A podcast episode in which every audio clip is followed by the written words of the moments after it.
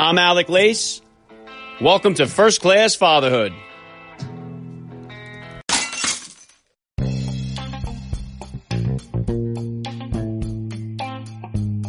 Welcome, everybody, to a special edition of First Class Fatherhood. I am happy, as always, to be here with you. Thank you for stopping by. If this is your first time listening to the podcast, please get over there and bang that subscribe button. You do not want to miss all the action that's coming your way right here on First Class Fatherhood. All right, dads, keep your chin covered today because I will be hitting you with the top five fighting father interviews of 2019.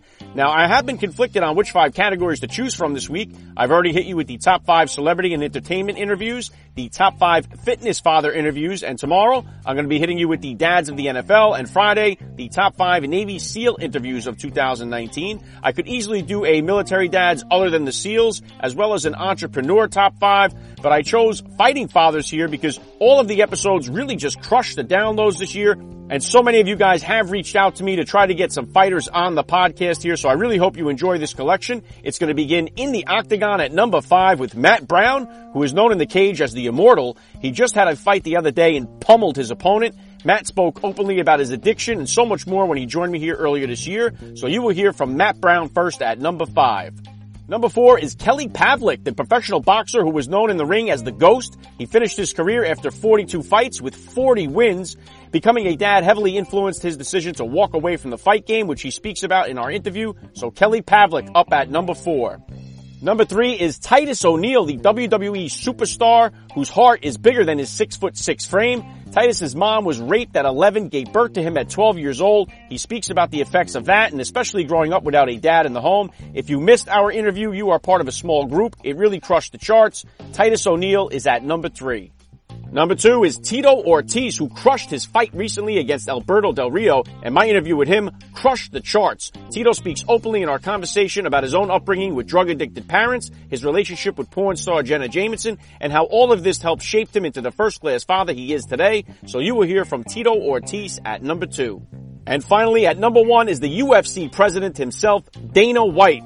Dana White's interview was awesome and he enjoyed our conversation so much that he invited me to come and meet him at UFC 244 in Madison Square Garden for the Masvidal Diaz fight. And what an incredible date night that made for my wife and I. Dana was extremely kind to us and my interview with him smashed the charts this year, putting it at number one in today's list.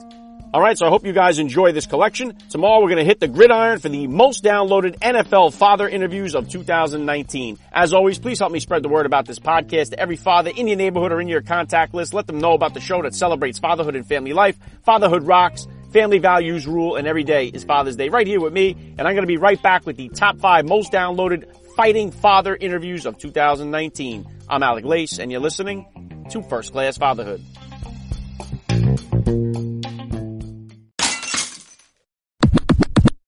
All right, joining me now is a first class father. He is a legendary UFC fighter known as the Immortal. He was a contestant on season seven of The Ultimate Fighter, and you've seen him crushing opponents in the UFC cage. It is so cool for me to say, Matt Brown, welcome to First Class Fatherhood.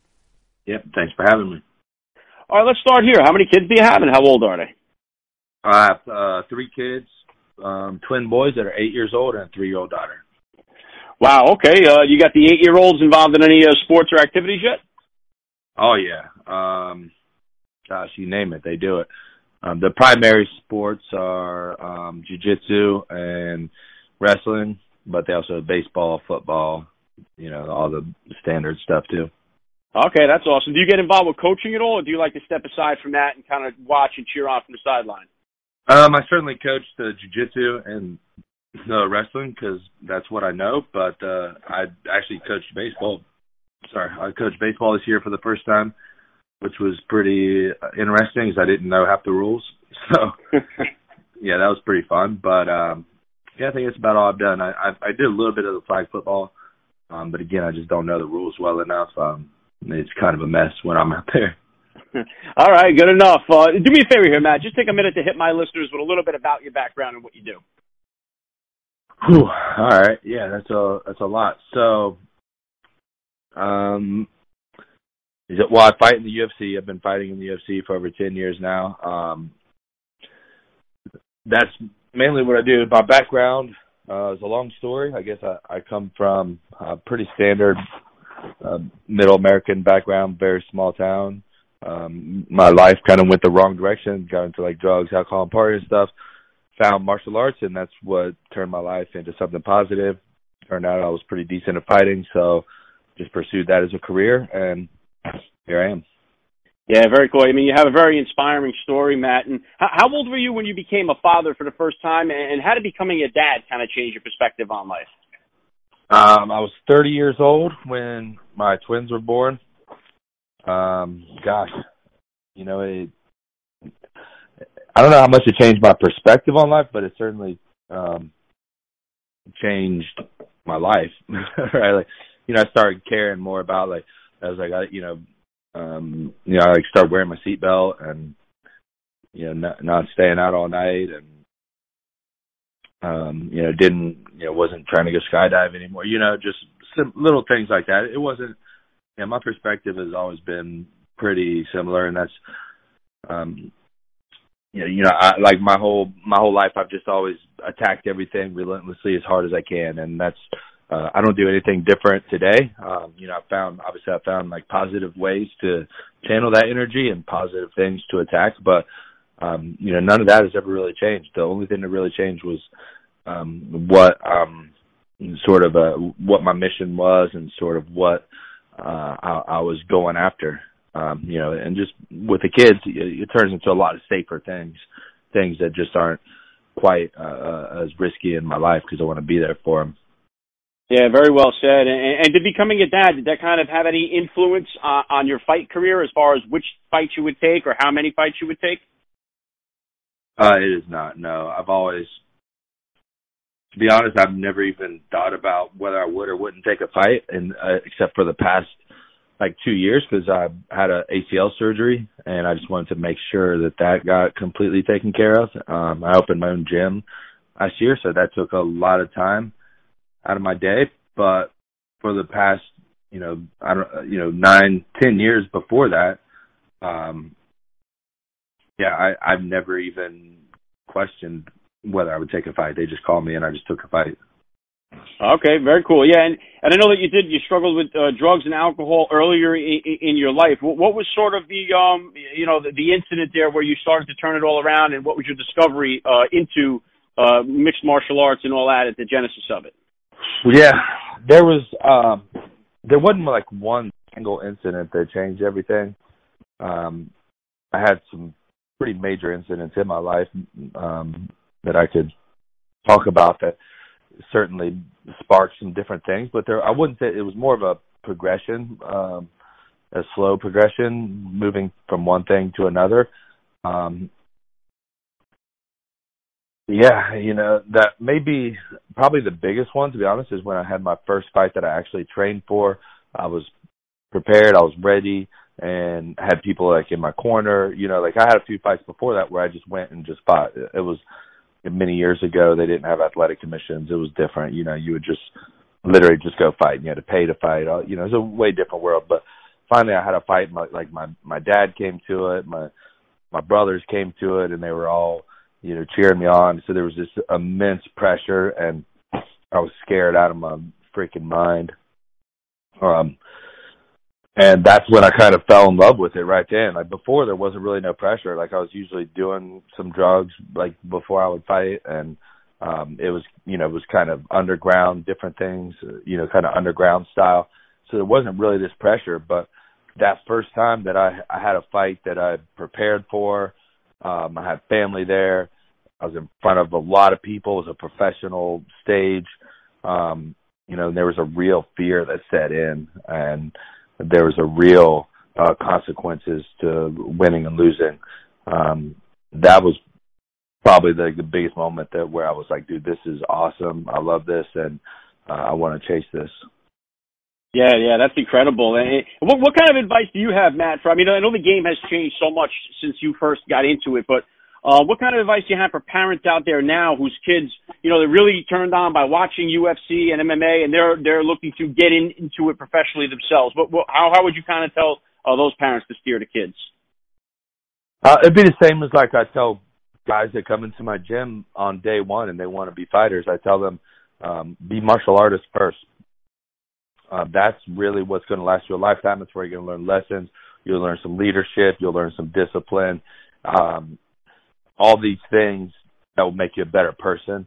Um, you know, we're big in my gym on developing humans first, athletes second. Um, and those are things that last a lifetime for, for people. So that's what I, I try to push. Um, for those that want to pursue it as a career, it's a tough gig.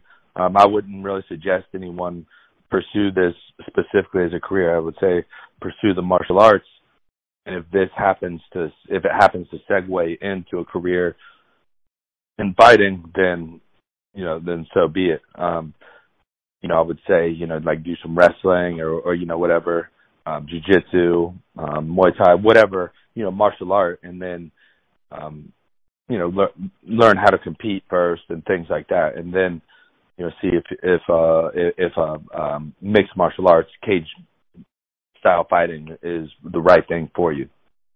Yeah, very well said, and some great advice there. And, and Matt, what type of uh, what type of disciplinarian are you as a father when it comes to you know I'm sure that you're very disciplined in the gym and in your career and what you do and how you train, but what type of disciplinarian are you when it comes to being a dad?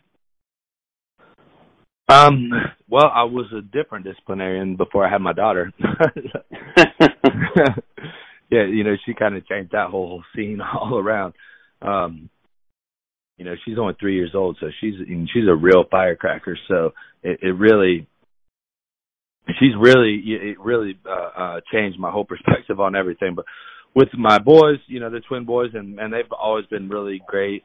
Um they they haven't yeah they've been easy kids. So i haven't had to deal with a lot of discipline um because they've just simply been so disciplined naturally.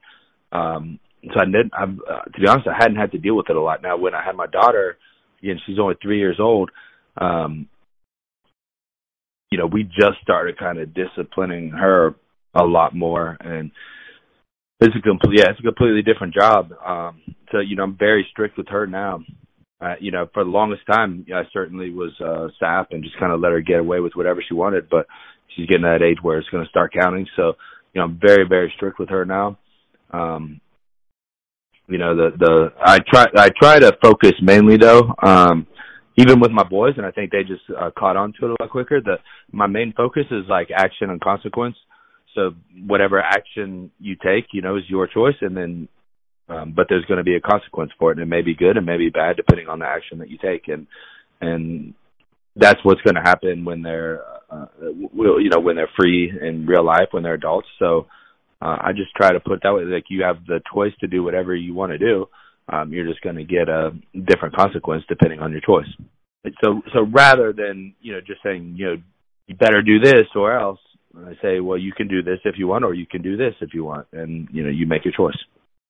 Yeah, and I, I'm right there with you, Matt. I, I have I have three boys, and then we got our girl on the fourth try. There, if we didn't get her on four, we'd have five by now. But it changed uh, everything for me. I'm still struggling with that. Uh, I'm still a sap. She's only five now, and I'm still trying to uh, improve my, uh, um, you know, discipline with her.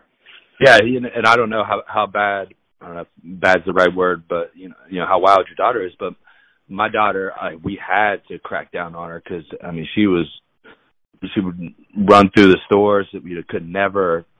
Every single time we go to the store, like, okay, it's time to make dad chase me. Every time we go to the mall, same thing uh, we go to the airport.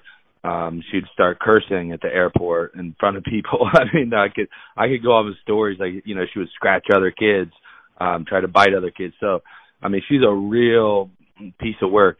Um, but then when I started, you know, really cracking down on her and and sort of the action consequence thing I was just talking about, I really sort started sort of started implementing that with her and she caught on, and now she's starting to catch on, and she's calmed down a lot, and she just started her first day of preschool today. So, um, you know, having something to keep her occupied, something positive to keep her occupied like that makes a big difference, I think. And then um, getting her into the martial arts programs at at the at my gym uh, certainly help out a lot. It's just a, it's just a, you know, the energy just needs to be driven in the proper direction, and she seems to handle it pretty well. Um, but it, it, yeah, in terms of discipline, you know, I, I try not to be a disciplinarian. Um, I I try to lead more so, and and again, really, really focus on the action consequence part, and um, and you know, a lot of times that turns into discipline, right? If your uh, action consistently creates a bad consequence, that consequence has to get worse and worse, or they'll just accept it. So, you know, uh, it, it, it certainly, you know, it can turn into a discipline thing, and but I, I try not to be that, uh, you know, overbearing disciplinarian either. I, I want them to have the freedom to make mistakes. Yeah, yeah, very well said. Very important too. There, you you plan on having any more, Matt? Or are you all done? Um, nope, don't plan on having any more uh, at the moment, at least. Personally, I love having kids. I'd like to have a a bunch more. Yeah, I don't know if I'll be able to. Yeah, I'm right there with you on that. Um, what uh, what kind of um, goals or plans do you have? Do you have any fights that you're training for now? What kind of goals or plans do you have here for the future? Well, right now I'm focusing mainly on building my gym. Um, we just our one year anniversary will be in about ten days, so that's really where the my primary focus is right now. Is with that. Um, I might be fighting pretty soon though. I don't know. Like I'm waiting on the word from the UFC. Um, I put the feelers out there, told them I'm ready to go. I haven't heard anything back yet. Usually they're pretty quick about it. So just kind of waiting on whatever they throw at my throw my way. Okay, and and have your uh, have your boys have they ever seen uh, any of your fights, whether it be you know live or or, or replay on uh, TV, YouTube, anything like that, or what do you think would be a good age for them to start seeing your fights? Oh no, they've seen a bunch of my fights. They've been to a bunch of my fights. They've been in the octagon with me after fights. So yeah, they're they're very they're pretty involved in it. You know, they come to my training all the time. They watch me train. Um, you know, I'll be going to pick them up actually uh, any any minute now, and they'll be yeah, they'll, and then they'll be training too. So Okay, yeah, that's awesome. All right, I don't want to take up too much of your time here. Last thing I want to hit you with, Matt, I love to ask all the dads that I get on the podcast, what type of advice do you have for that new father or for that about to be dad who's out there listening? Mm. You know, I think it'd be the same advice that I give any parent now. Um, and, and just, I, I just base this advice on my own observations and what I see a, a lot of uh, uh, people doing these days. And um, and and what really comes down to it, my biggest uh, pet peeve is that I think too many parents are friends with their kids, and I think I made that mistake too, and that's exactly why I think I made the mistake with my daughter, and I would give them the advice to not be their friend, even though that can certainly be a developed thing, but be a parent first, and I think I see the op- you know the inverse way too often, and I don't think it turns into a I don't think that leads down a good path. Yeah, very well said. I love the message. This has been an honor for me. I got to say, Matt Brown, you're a first class father, and thank you so much for giving me a few minutes of your time on first class fatherhood. Hey, thank you for having me, sir.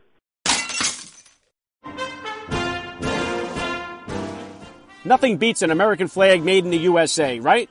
Well, how about an American flag made in the USA by veterans out of duty worn fatigues from all branches of the military?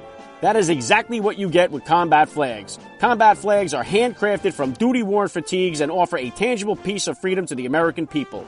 Each flag is accompanied by a professionally designed and printed card that tells the story of service of a soldier, marine, airman, sailor, or coastie who wore the fatigues used to make the flag. They are the real deal, Dad, so what are you waiting for? Visit combatflags.com and use the promo code FATHER, and first class fatherhood listeners will save 10% off their purchase. Veteran owned, American made. CombatFlags.com, promo code FATHER.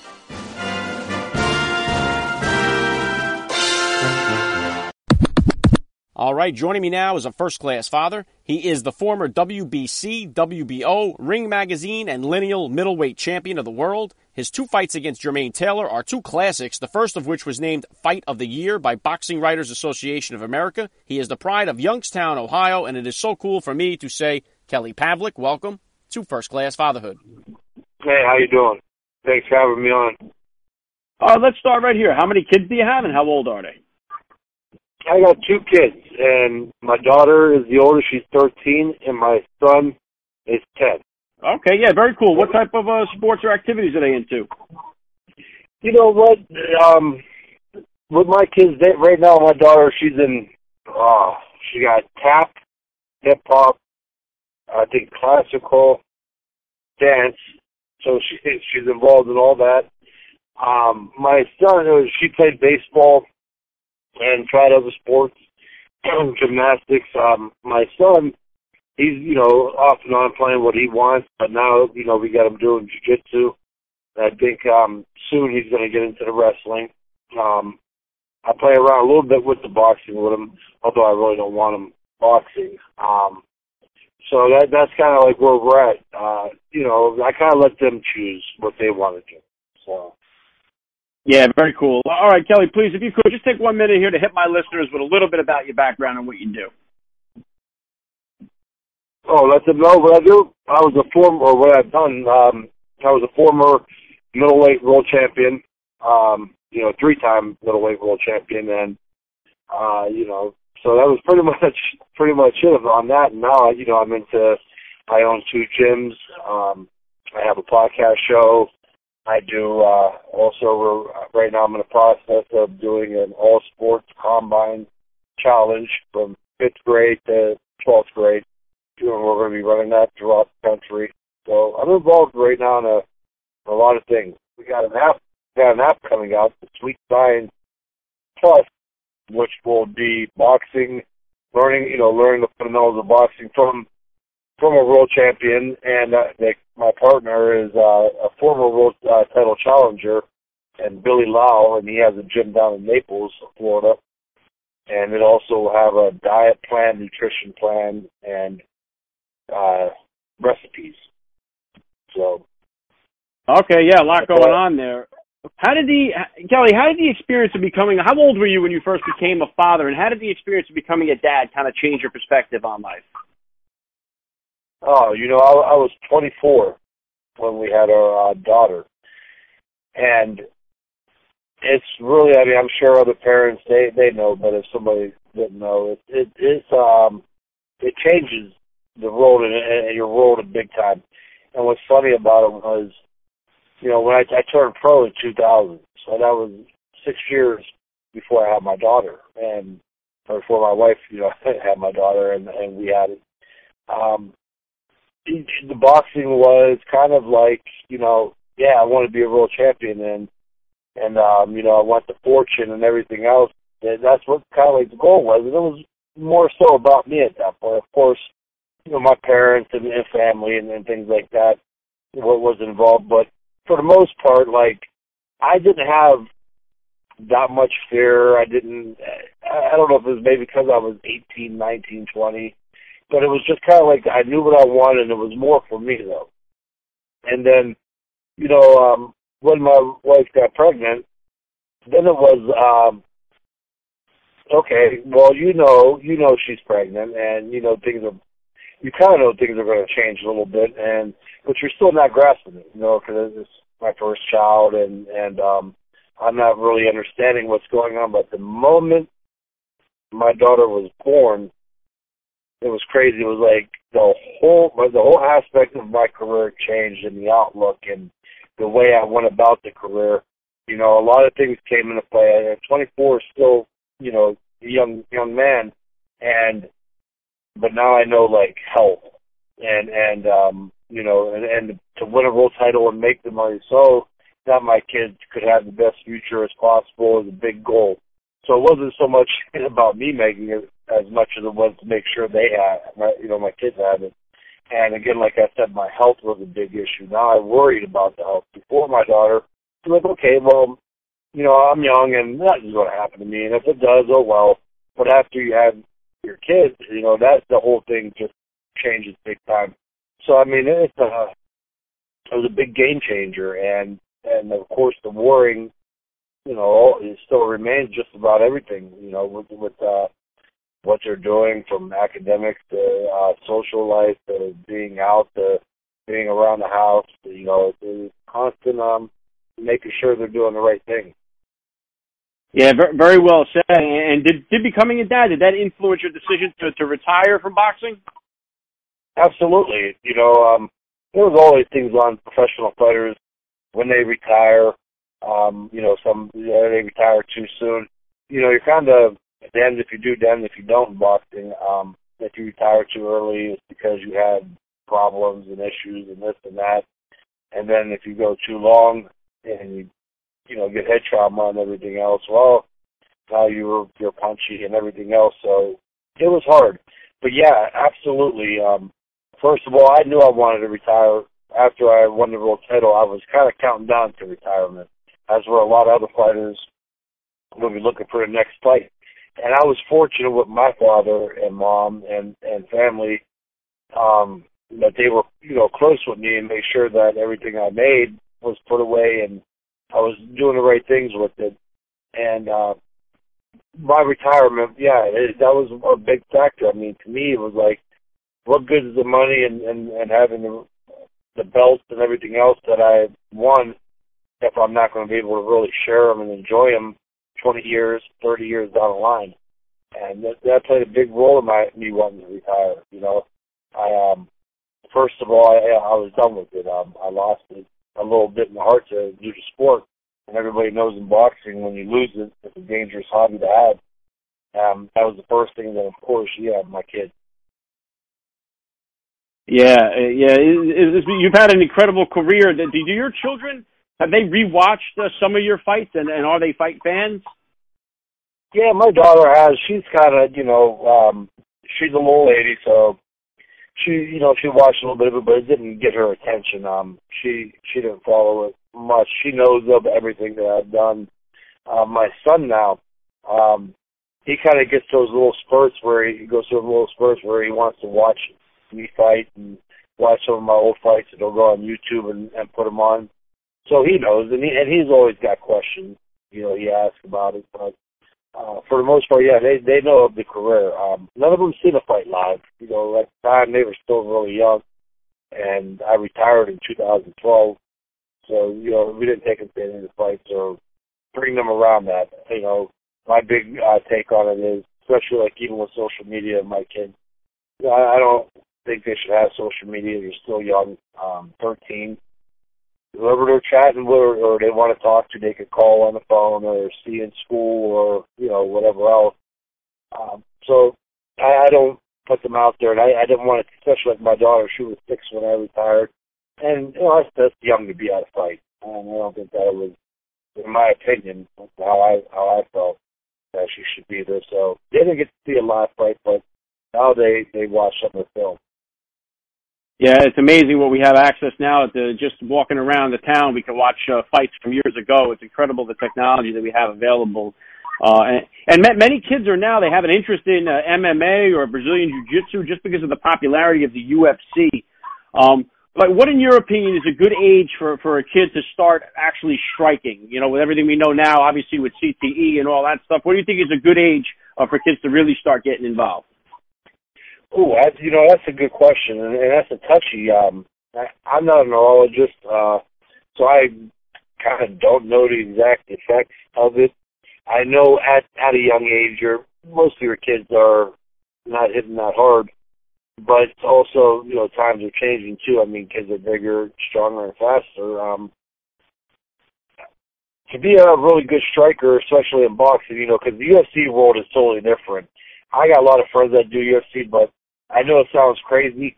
UFC is a lot safer than boxing. Um, reason being is when you get hurt in the UFC, they stop the fight right away, and rightfully so. I mean, you know, guys can come down with a knee, an elbow, or whatever to uh, hit you. But in boxing, if you get knocked down, you get your brain scrambled. You got 10 seconds to beat count, and then if you make that, and the referee thinks you're okay, you could go on getting punched in the head for another 20 minutes, and maybe get dropped again and get up and still be able to continue. Um, and that's the danger part of, boxing. At a young age, I'm not a big fan of it, which is the reason my son, you know, and, and I know it's kind of like going both ways on this because I'm going to be training fighters and young kids. And if that's their, their choice, what they want to do, then um, you know that's good because boxing does help too. It does get kids off off the street. It does give them some structure and discipline in life. But you know, I know I know that with my son, I don't want that. And nine years old, yeah, that's a little young, and, and even like with football for these kids that are playing tackle, it, yeah, it's a young age, and, and over the years, you know, if I accumulate. But also, the bad part about it is though, that's also the best time at boxing and striking to put a kid in too, because that's how you learn. That's how they get sharp. That's how they get the experience. And so it's kind of hard. I mean, it's a, a hard thing for me to really give my opinion on because, again, I, I feel that it could be dangerous, and at the same time, I'm going to be training kids, though. You know, so I, I don't know on that. I mean, I guess it comes down to the individual, the trainer, how many times they spar the kid, and, and how many fights he has at a young age. So. Yeah, and I know. I mean, it's definitely. Um, uh, uh, you just mentioned the football there. That's definitely a struggle for a lot of dads out here with kids that that that are begging to play, you know, contact football, especially in grade school. And um, I'm with you there. I, I, I think it should be at least in high school uh, for the contact, just because of the uh, the amount of hits that they take. And uh, you know, with some of the stuff that they have out there, it gets gets kind of scary now that we know some of the results of it.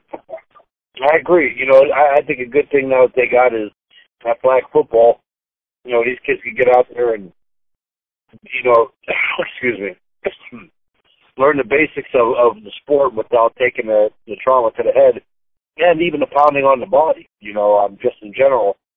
And then I, I think maybe even seventh and eighth grade now, maybe do the tackling so they can be prepared going into high school. But, you know, some of these kids start at six years old and, and up to 12 and they play pee wee football and they're tackling and getting hit. And there's, you know, with 60 pounds or 70 pounds or 80 pounds with a helmet running full speed, and another kid 80 pounds, 90 pounds hitting head, you know, that's enough for enough for some damage. Yeah, definitely. Um, uh, all right. Well, Kelly, what type of disciplinarian are you as a father? How do you kind of handle discipline as a dad? You know what? It's kind of funny um, that you bring it up. Being a former world champion boxer, um, my my kids are with me. They they kind of like not laugh at me, but they they take me serious. They know when I get mad, but I'm kind of the one to uh, get by. You know, back in the day, it used to be wait till your dad gets home. You know, you're gonna be in trouble, and then everybody you know perked up and I'm sorry, I'm sorry, I'm sorry. Um, actually, it's the opposite way. You know, when the mama gets home, they're the one. You know, what she says the first time, they listen. Uh, so my kids, you know, I'm like the big teddy bear. Um, but I, I do discipline, you know, and it is hard for a father because I know my kids when I discipline them, you, you eventually got to take something away from them or you know ground them or something like that, and it sucks. But uh, you know, I'm, we're not too strict. Um, I, I feel again, just in my opinion, sometimes when you're too strict, the kids build resentment or they feel like they're not able to do enough. So I'm pretty lenient as far as the kids being outgoing and having fun with their friends or doing things like that. Um, but you know, school great. That's a big one. House the chores around the house is a big one. They, the kids have to do that. Um, respecting others and another um, adults is a, a really big one too. You know, thank you, uh, yes sir, yes ma'am. And just having that respect factor for other people, that's a big one. And I think this day and age, a lot of that's lost. And I think some of the kids are really entitled to, you know, they feel like they're entitled to everything and that they don't have to do that. But I, we strongly um, put that on our kids to to be that way, be respectful, so you know, just all the things that, that the way it should be. You know, that's what we do with the kids. Um, and, and we've been fortunate. I mean, our, my kids have done very well in school. They're very polite. Um, we usually don't have to worry about them acting up when they're not home. And you know, so I think that just comes down to staying on them about it. Yeah, very well said. And, and another thing that has changed a little bit uh, as far as today goes is bullying in school. I know there's a lot of attention more placed on watching out for bullying. I know my, my kids in their school they call it roasting now is really like the way they kind of sidestepped around it. Uh, how do you yeah. kind of go about ha- telling your kids how to handle like a bully situation? My wife usually takes care of that one too because the boxer does come at me that, on that part. so uh, she, she handles that. Um, you know, I tell them listen again, you know, don't put your hands on anybody because you won't want nobody putting their hands on you. And then, then I also tell them too, if somebody puts their hands on them, that is fair game at that point. Um, bullies, you know, I tell them stand up to the bullies because, as the old saying goes, and for year, a long time now, hundred years, the only way to beat a bully is to stand up to a bully. You know, and it's true. You stand up to a bully and, and even if you get beat up, but you put a good fight up, he's not going to bother you no more. Um, a bully is a bully, and I'm totally against it. I don't like it. Um, you know, that's the one big thing I'm really against is the bullying. And again, in this day and age, it's dangerous to be a bully. But um, so I tell guys, you know, be nice, be respectful to everybody. Treat everybody as you want to be treated. But if somebody, you know, tries to put harm on you or get in your face, I tell them too, you know, if you feel like they're getting in your personal space without even throwing a punch, do what you got to do. Because the first punch could be the last punch or it could cause serious injury. So do what you got to do to protect yourself. Don't let people walk on you. And, and we do put that in. Again, my kids have not been in trouble in school. The parent, uh, teachers, at the parent-teacher conference, the guidance counselor, you know, they, they love our kids and, and tell us how polite they are. And my daughter has ran into a little bit of bullying, and I told her, you know, avoid her. Well, I can't, Dad. I can't avoid her. She, you know, does this and follows me here. And I say, well, go talk to the teachers. She's done that, you know, and, and we finally got it worked out.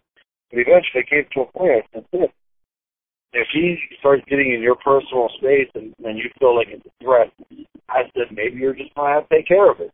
And um, you know, we we worked on that part of it, and it never came to that, thank God. Yeah, and you know, it all got resolved.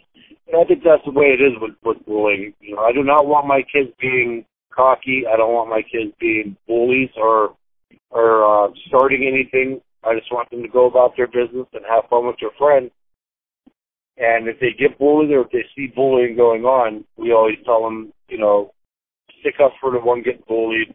Um, you know, don't get involved like to a fighting standpoint of it. Or if somebody's bullying you, though, make sure you defend yourself, stand up.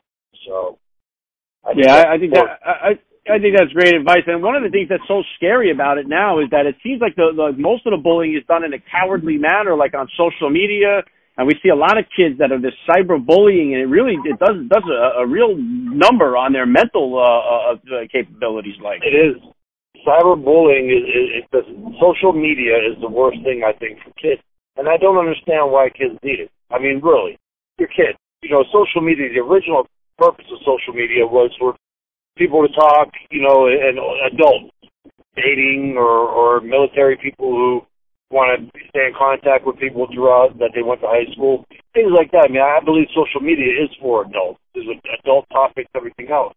When you get these young kids whose brains haven't fully um, formed yet and developed, and they get on there and the bullying gets worse, and then it's spread through not only their high school or their classroom, now it's to the three high schools in that area, you know, or in that yeah. county.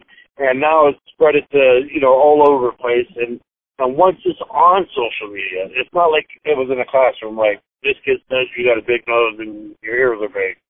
Now it's out out there. The kids are screenshotting it, and they're and it's spread all over the place. And once it's on the internet, it's there forever. You know, and that, and I think that's where it's just uh, uh, really dangerous. And for parents not to have access or know what's going on, I, I call BS on that because if you are going to allow your kids to have social media, and I'm not knocking any parent for that, millions of parents have let, let their kids on social media, so and there's nothing wrong with that.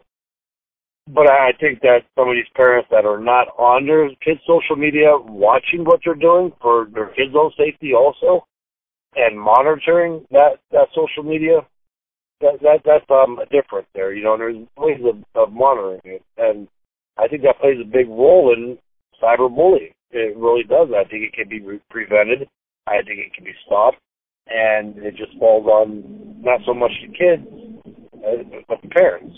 And yeah, I, I think I, that's that's the truth, and I'm sorry. I mean, you fall in that category if you don't check social media and know what your kids are doing.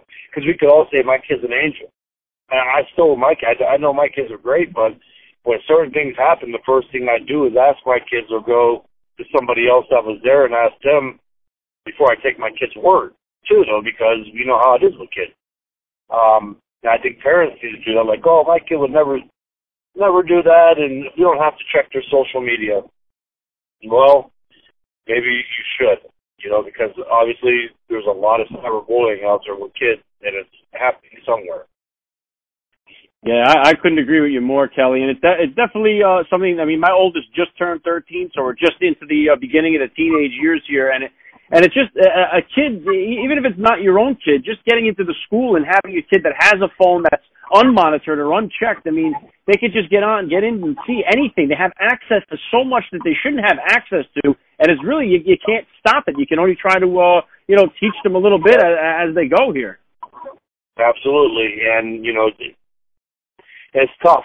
I mean, again, it's social media, and it's 2019. That's the way it kind of is. But and again, it falls on on the parents at that point. Um, if your kid's doing that, and they know, and there's a lot more suicides because of that, and and kids are it's just a lot worse on kids. Like I said, because now it can be talked about all night long, and it could be people now you could have hundreds of people involved laughing and, and pointing fingers and picking on you. And not only does this high school know about it now, but this other high school because this kid's friends with these people from this school. You know, so mm-hmm. now the entire county and city and town knows, you know, eh, around that age group that this is happening and this kid's getting picked on and they all hop on. And that's where it's dangerous. And, you know, that that could be prevented. It really can. It could be stopped. And you know, people need to stand up to that. Yeah, definitely. And, and what could you tell me about your podcast here? What was the genesis of the punchline? The punchline with uh, Kelly Pavlik and James Dominguez is a boxing show, and we talk. You know, we cover fights and and we talk from as far as prospects um, to the world champion fight, championship fight, and it's a really neat format how that we got set up. Uh, we do it where like when you watch it, it looks kind of tacky because our heads are in our phone. But we're one of the few shows where our show is based off of the fans and the listeners' questions and comments. So we pretty much stay reading their questions and comments. Like we'll start off the topic or about a big fight that may have happened, and then we just let the listeners, you know, throw their questions and answers out there or their opinions. And I think, you know, a lot of times, even when we were growing up, or even now, if you're listening to a show, you what you if there's something you agree or disagree or that you want to put in, usually you got to call in if you get lucky enough to get through, or you can't call in. As for our show, the the the listeners like talking and interacting with us and asking questions and being able to have us answer their questions. And it's almost like just watching it on TV, but being a part like you're there because we're answering questions. So it's pretty neat.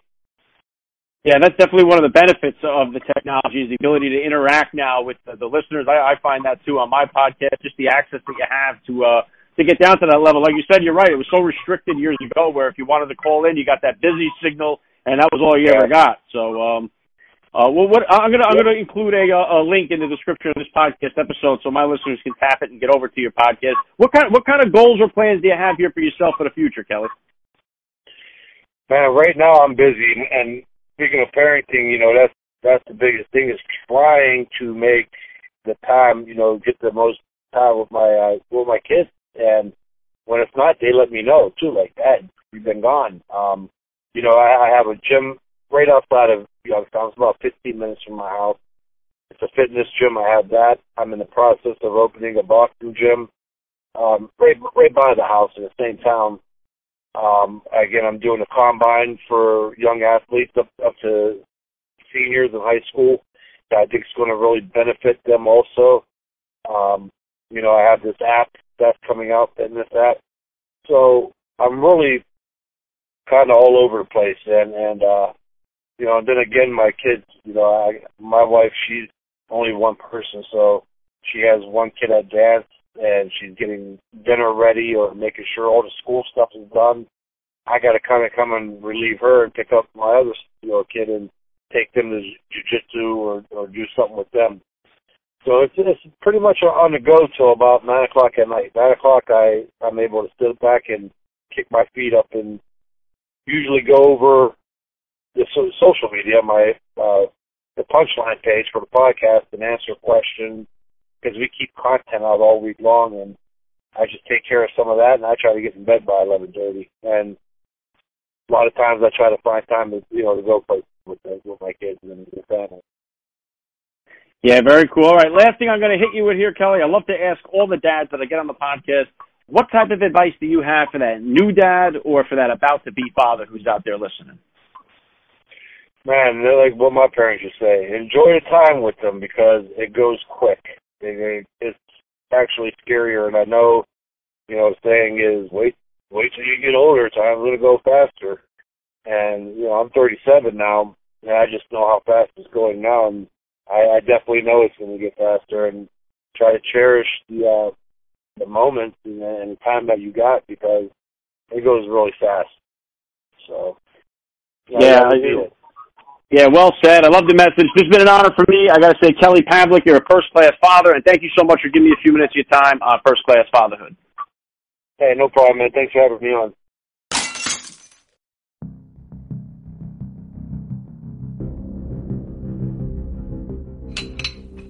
Dads, are you tired of taking supplements that never deliver? Well, Redcon One was created to ensure that you get real hardcore products that deliver real results. Trusted by four time world's strongest man Brian Shaw and founded by supplement entrepreneur Aaron Singerman, Redcon One is crushing the industry. You have to try their MRE bars, which are packed full of nutritious food sources that will replenish your system when you need it most. And they taste so good, your toddler will think they're eating a candy bar. But we're talking whole food meal replacement. And right now, First Class Fatherhood listeners can save 20% on their entire order from Redcon One. Simply use the promo code FATHER at the checkout. So let's go, dads. For the highest state of readiness, choose Redcon One. Visit redcon1.com, use the promo code FATHER, and save 20%.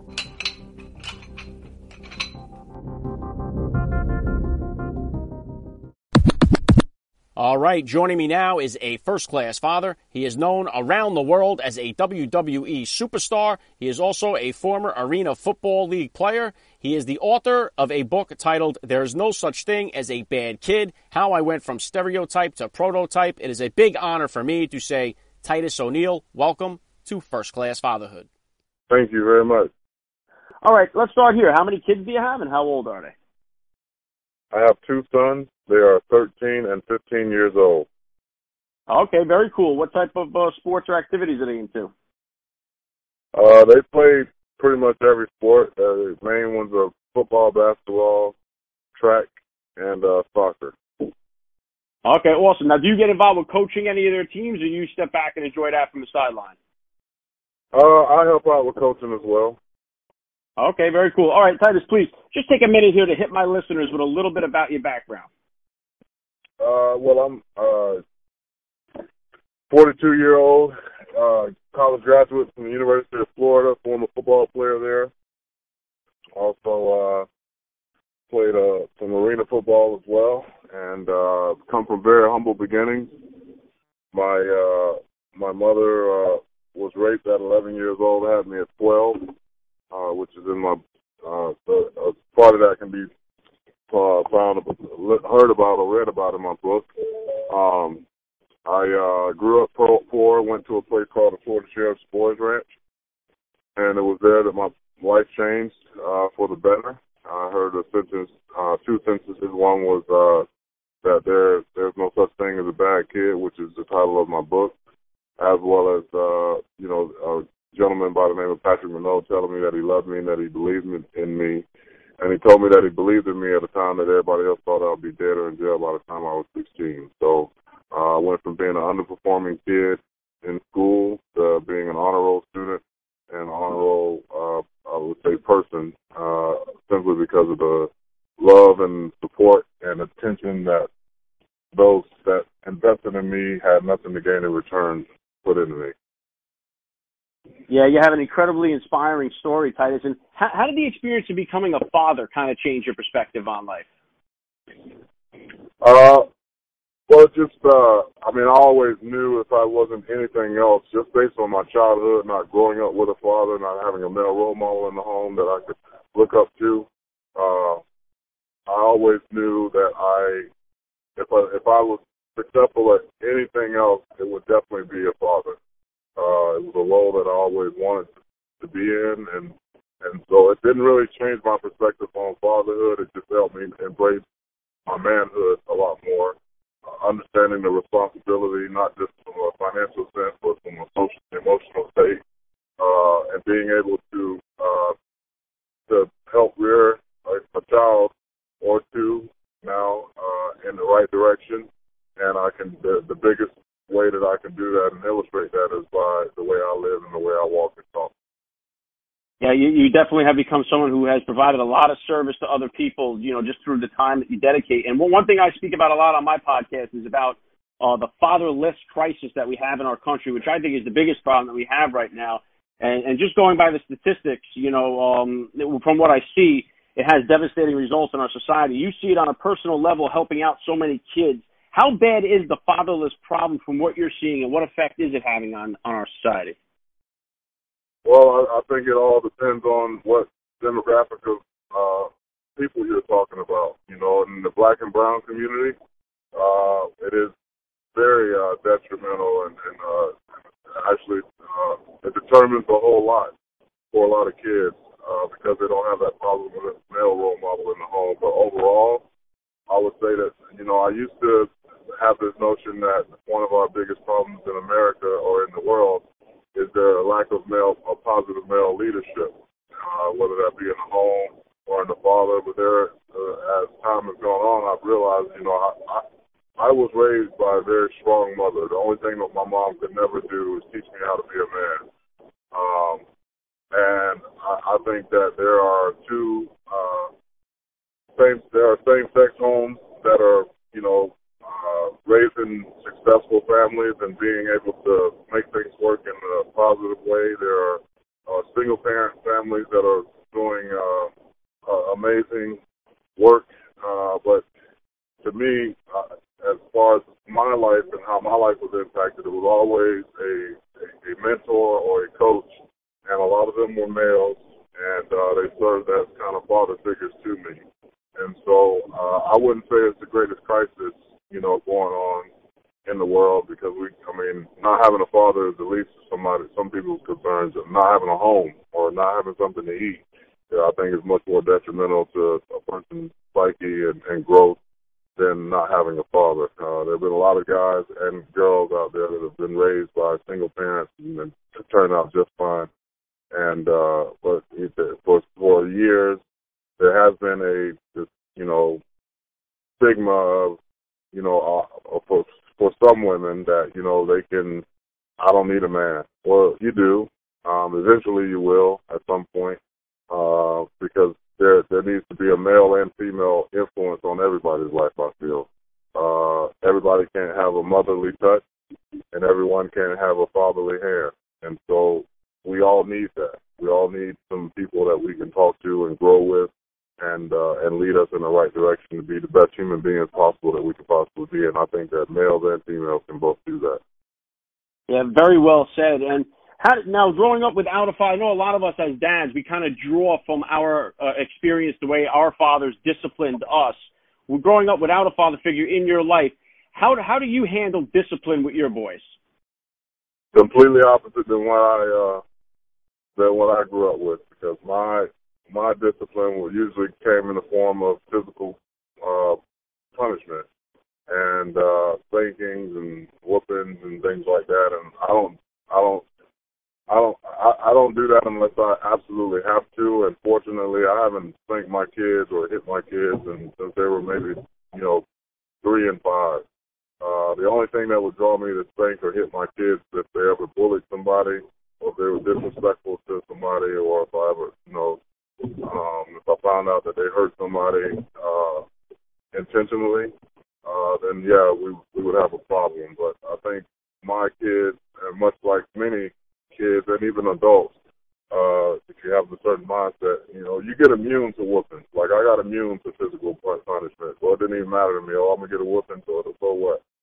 Uh, my kids are more afraid to disappoint me than they are of getting a whooping.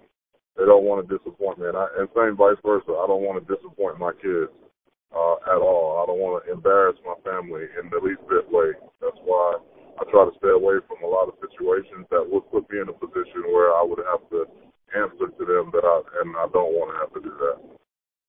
Yeah, very cool. And and I know right now that there are a lot of men, a lot of dads out there that would like to contribute and help out and maybe uh, give some of their time to uh, less fortunate kids what is the best way you could recommend to any dad or any guy out there that's willing uh, to try to serve others and to help kids that are in need? What's the best route that they can go uh, to get that done? I would say you could definitely start at any local YMCA, Boys and Girls Club uh, organization. You could start at a local public school, going and figure out a way to coach, be a mentor, be a tutor.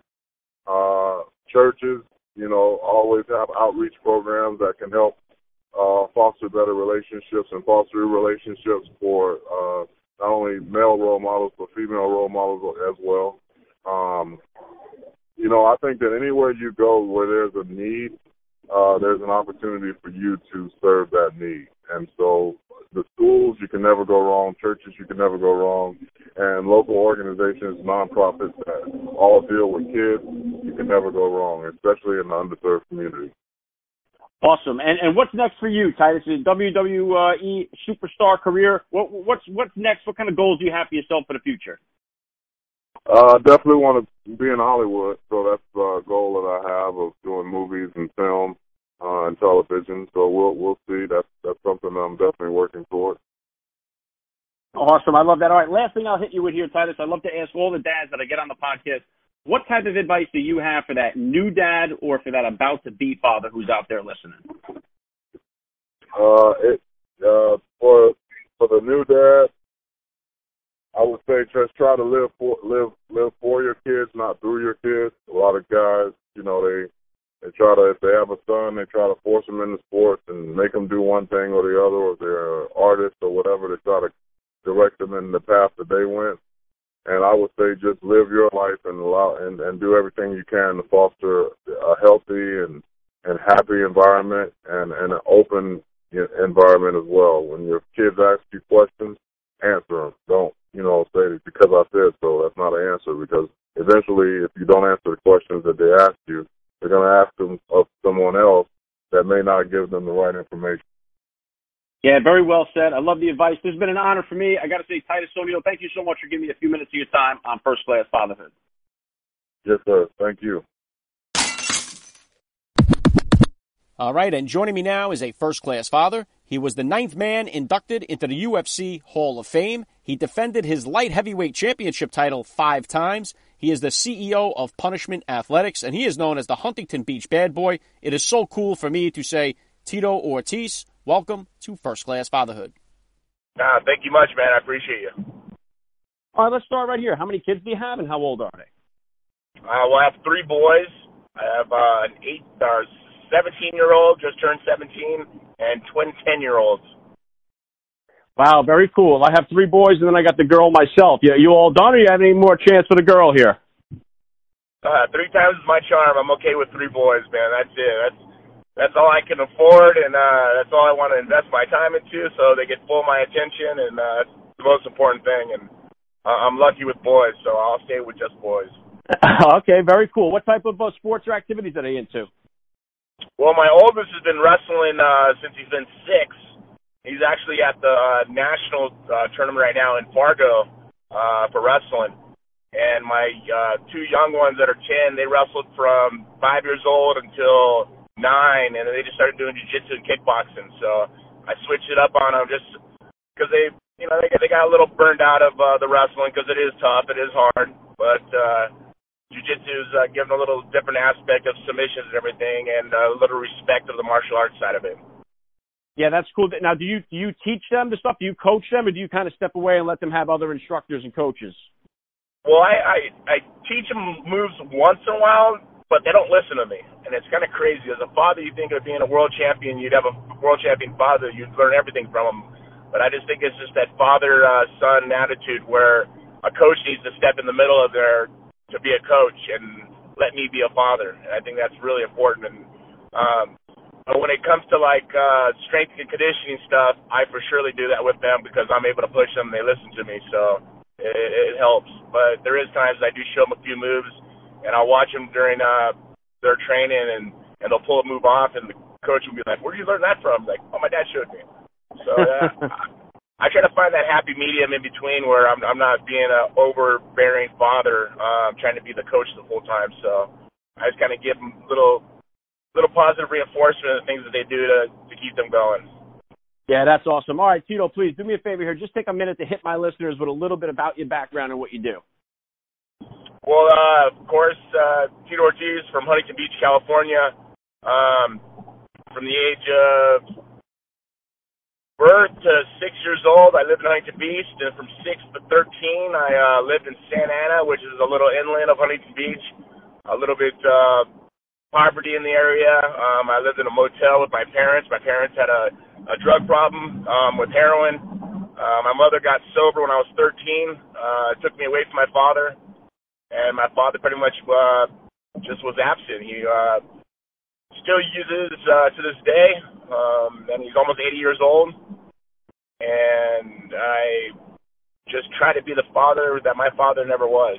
And you know, I, I've worked really hard to get where I am today. You know, I have 22 years of mixed martial arts uh, career. You know, I walked into the wrestling room as a freshman in high school, and I asked the coach, "Where's the ring at?" Expecting wrestling being the same thing as WWF or WWE now, and it wasn't. And I was I practiced for the first time, and I got to throw kids around. I was like, "I'm not gonna get in trouble for this, right?" They're like, "No, you actually get points for it." So I was hooked. My true name is Jacob, and uh, kind of funny story in the Bible. Well, not a funny story, but funny story about myself. In the Bible, Jacob uh, wrestled against an angel. The angel saved his life by beating him, and wrestling is what saved my life and put me on the right guidance and doing the right things to get me into mixed martial arts and keep me in school. And um, I got my AA degree. I was a semester away from getting my bachelor's degree, but I found this new sport called the Ultimate Fighting Championship, which is mixed martial arts, and became a world champion after a year and a half of competition. So I was an amateur when I first started, UFC 13, May 30th, 1997. I never fought before ever. I fought the first time uh, for free because I didn't want to lose my scholarship for wrestling while I was in college. So I fought for free, and uh, I stopped my first guy in 22 seconds, or excuse me, 32 seconds. And then I got myself in the finals against a guy who was a seasoned fighter. I was beating him. They stopped the fight. We stood it back up, and uh, he hit me with the right hand. I went to go take a shot on him. Um, which is a takedown, and he caught me in a choke, and I had to tap. And I was hooked from that point out on. You know, I got attention like I never got had attention before as a kid. Um, just so many different things that I wanted to be a champion at mixed martial arts, and it took me about a year and a half to make that happen. And I ran uh, for five years undefeated with five uh, world titles, and you know I look back at my 22 year career and I'm very lucky because through the hard work and dedication that I've had through my life, I've been able to um, be successful and change my whole mentality of life, change my whole mentality of being a father, um, of being a, a, a patriot of our country, and it's giving back and trying to do anything possible to um, show my children what hard work and dedication can really achieve in life. And um, I'm I'm thankful for it because I kind of taught myself um, a lot of things, life learning things uh, myself. Uh, you know, of course, watching movies and so forth, and not just watching a movie for the excitement, but watching a movie for the understanding or the thesis behind the movie of uh, what it truly was about and what the what type of messages they were trying to send send out during the movie. And uh, I've understood uh, what love and hate and you know respect and values and things like this um, through films, which is crazy. But um, through life in general, now at being 44 years old, I, I've brushed off a lot of the tarnish that came that uh, has built up through the years, but you know now life has been reinvigorated to where now uh, I'm still competing. I'll be fighting in October, and uh, you know life's been really interesting for me. It's been a, a complete uh, roller coaster. I've seen the peaks like no other, and I've seen the dooms of valley like no other. But it seems like I come to bounce back just through hard work and dedication and always doing the right thing, making sure I don't step on anybody to get ahead, and uh, just be respectful and be a patriot of our country and be thankful for the uh, government we, or excuse me, the country we live in. And um, you know, I, I'm just I'm just thankful. I'm very very proud to be an uh, American Mexican. Of course, of Mexican descent. My uh, father, fifth generation, here in California. Yeah, I mean, no doubt you've had an incredible journey here, Tito. And it's funny what you say there too about how movies they do have an impact on on, on shaping uh, certain parts of your philosophy and certain parts of your life. And I think that's one of the reasons I, I talk about a lot on the podcast is that right now there's such a a big fatherless problem going on in our country, and I think a lot of it comes from the way that dads are portrayed in movies and on TV, it kind of puts in the mindset of these young men before they get into fatherhood that, you know, this is the end of my life. Uh, now my my whole world is over. I'm not going to have any more fun. We always see the dad as that guy who's kind of always getting kicked in the ass. He never gets laid. He never has any fun. So it gives them this um, false image of what fatherhood is truly all about. Now, and, and you grew up here with a, a little disconnect from your father being in your life. So how did becoming a dad kind of change your perspective on life? Well, I think it, it was more of a fear tactic than anything. I was like, oh my gosh, what what I get myself into? And you know, at the point, uh, my ex-wife Kristen, uh, who I was with, she was like, either we have a kid or I'm moving on. And um, my mother wasn't really there that much for me, and she kind of had a mother figure upon me as my girlfriend. I mean, um, just as a you know, kind of a, a, a image of uh, someone who she always helped me out. You know, whenever I had hard times, she always had my back. I mean, how my girlfriend does now, I mean, I never really had that growing up. My parents are always absent. My parents are always getting high. My parents were never there. They never showed me the things to become a better person, or just uh, they just let me do whatever I wanted. I had free reign of whatever I wanted to do. But when I was with my ex, uh, Kristen, she kind of told me like, no, this is the right way. You do this, you do that. You know, um, you want to be a better man, you got to do this, you got to do that. And I didn't want to lose that, so I ended up having to have uh, Jacob, which was a blessing in disguise because um, that's my oldest son, Jacob. Uh, he kind of changed my life. Um, I was the world champion at the time, and I was kind of going on that other route of, you know, I, I cheated, I uh, partied all the time. I was doing things because I never had that attention as a kid. And all of a sudden, being the world champion, I had that attention. I had those things presented to me. I had those things offered to me, and I kind of lost myself. And I was always fighting with her, and I, I really didn't want to have that around my child Jacob. So she ended up moving to Arizona, um, and this was all for the future of my son. And I ended up giving her a bunch of money and saying, please just take care of him because I don't want to be 15 years from now and not be able to afford anything. And I just want to make sure he has a great future. And he has, and he has been to date.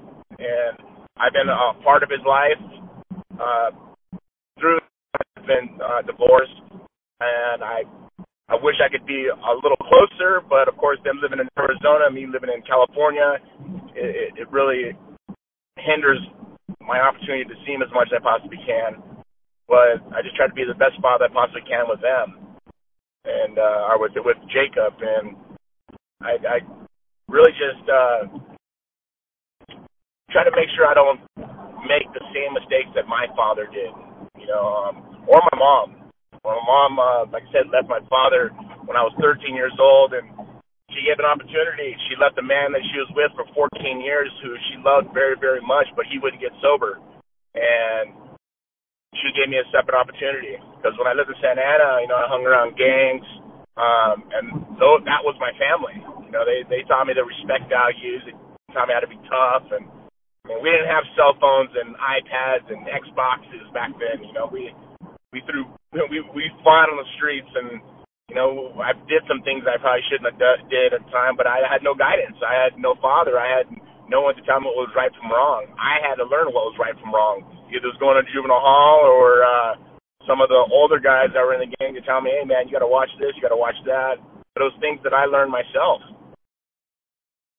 Yeah, and I, I think that's one of the biggest problems. Like that's why I say the fatherless problem is such a is such a devastating factor right now in the U.S. Just because without that guidance, um, I, I know just from interviewing a whole bunch of the Navy SEALs, uh, I think like 60 something percent of their community is like grows up with a single parent home and they didn't have a father, but at least they got into a community where they had these uh, male role models to look up to, which is much better than you're going to find out on the streets out in California in gangland. Well, I mean, it, it, it's true. Um, a, a huge thing is is just uh, how can you break the chain? How can you break the cycle? I could have been like my father. I could have did drugs. I could have. I mean, because I've dabbled into everything but heroin. I've dabbled in everything, and I, I've I've been able to keep away from it um, thanks to my uh, my professional career and my business career and my children. But uh, just because it happened to you, don't mean you, you need it to continue to happen. break the cycle, break the chain, change your life by giving your child what you never had. That's what I have. My my, my mentality is being a father, you know, and it, it goes all the way around. I mean, my twin boys. I mean, it's just so crazy how how life just kind of turns out and rolls around. Um, my ex girlfriend Jenna Jameson when I first started dating her, I mean, she was beautiful and amazing person. I mean, just a person in general. I mean, what she did for her professional career, she retired at the time we started dating, so I didn't really pay attention to that. I don't look at people's history. I just look at for the type of person they are at the time. And we had fun. We did Vegas. We, I mean, we had a great time. Everything was great. And then all of a sudden, she's like, "I want to have kids." And I was like, "You're perfect. You're beautiful. You're smart. You're outgoing. You're, you're a uh, smart business savvy woman. I mean, I loved her. I mean, I loved her like no other. I was like, let's do this. Let's start this family. So I bought my home in uh, Huntington Beach on the water. We ended up having our twin boys, Jesse and Journey, who are 10 now. And I thought I had the white, or the beautiful house, the white picket fence in front of it with a beautiful girlfriend. And I was perfect because I was married once, so I didn't want to get married again because once I got married, it seemed like things changed completely, and I didn't want that to happen. I wanted things to stay fresh. And if we're on the same mentality of just loving each other and treating each other with respect, that it would last forever. Well, there was little things, the hiccups that happened between that, and drugs are a big uh, problem that that ended up happening. You know, she uh, uh, used uh, drugs during the pregnancy, and she continued to use after the pregnancy. Um, I went through about uh, three and a half years of just trying to fix her, trying to help her, trying to change her mentality of the party scene, and I couldn't do it. Now I rewind this back to when I was 13, and my mother had to get sober, and she had to leave my father. Well, I put myself in those same shoes. I had to get sober because I had to go to court and fight for custody for my kids, which I have 100% custody of my children she couldn't do the stuff the court asked her to do as you know uh therapy uh drug testing things like this just to show that she could be a responsible parent. She never did one step of any of those things. Now i have full custody of those kids because i did all those steps and i was willing to sacrifice everything in my life to make sure my children had a great future. And i've done that.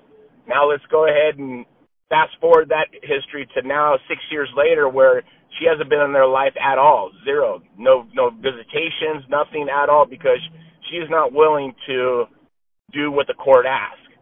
Now, as for a mother to do that, I just could never even understand that. I mean, as a father, I mean, I, like I said, I got dead sober. I was, I mean, I didn't even drink alcohol, zero, nothing at all, for almost a year and a half to two years, just as I was going through the court stuff, just to make sure that I showed the court that I could be a responsible father for these children's future. And the safety of my children were number one, and that's all I cared about. And I ended up winning. She ended up uh, not wanting to follow what the court asked. And I guess just within the last year, she moved to Hawaii. She has another boyfriend and, a, and a, uh, another kid. And I, I, I really just uh, left it at that. If she wants to leave to that point, I'm going to be a good father and I'm going to do everything possible. Uh, six years ago, actually to August, I met a girl, Amber Nicole Miller, um, who was a ring card girl for the UFC when it first got bought. And we're friends. I mean, nothing in a dating um, area, but just more of just acquaintance.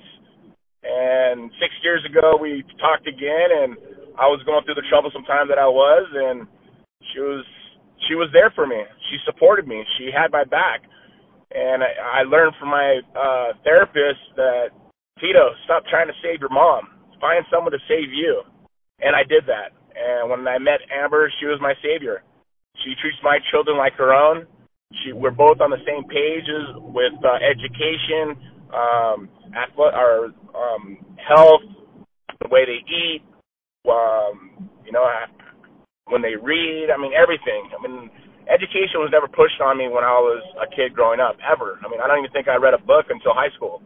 It was just, as I say, education was never pushed on me, ever. Now, with my kids, it's, it's a complete,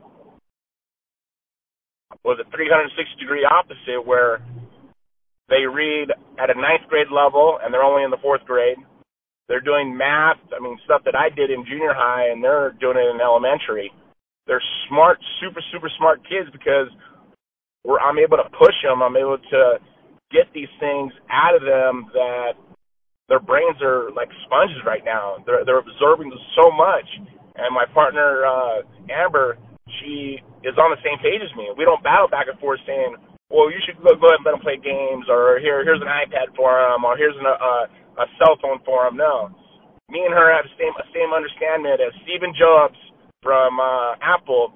He said that a kid under the age of 14 should not have a cell phone. That they are not ready to have access to the world at that any age younger of 14. So we're like, all right, let's do it. And let me tell you, it changed my kids' minds a hundred percent. Because when I was with my ex for the first four years of their life, they had the iPad, they played the games, and they would have no conversation with other kids and just with with adults or conversation with themselves because they're always playing games. Well, now they don't even have that. Now they're really outgoing kids where they introduce themselves to people. They walk up and have conversations with people. They're out riding their bikes. They're at the playground. They're going to the beach. You know, they're I have all the, all these resources that they're able to be outgoing kids, not kids that are just dwelled upon a cell phone or an iPad, and that's all they're used to is just that. I mean, the, kids lose their social skills by doing that, and I think parents kind of are not doing their job as parents. If you're going to bring a child into this world you better be willing to sacrifice everything in your life to give them the best opportunity of their life and their future. The best mirror of a parent is their child. And then and I, I can't belittle it than that more than anything is the best mirror of a parent is their child. Because if their parent lets their child do anything and he's crazy and just always getting into trouble and so forth, that means that parent didn't really care about his kid that much parent didn't, wasn't willing to sit the kid down and walk them through it and explain it to it, explain to the child why they should not be doing that. Not just say, no, you can't do that because I said so. No, don't ever say that. Say, no, you can't do that because this, this, this, and this. This is going to happen, and this is going to happen, and this is going to happen. Explain to the child because they don't know anything. They're learning everything for the first time ever. They're seeing everything for the first time ever. And whatever they see you do, they're they're they're going to mimic it, hands down. And I I just I've learned this. I mean, thankfully, man, when I was in college, I took uh, child development, so I'm able to see how uh, a child is develop through their from birth until six, from six to 14, from 14 to 18, 18 to 24, 24 to 38, 36, 38 around there, and then above they're on their own.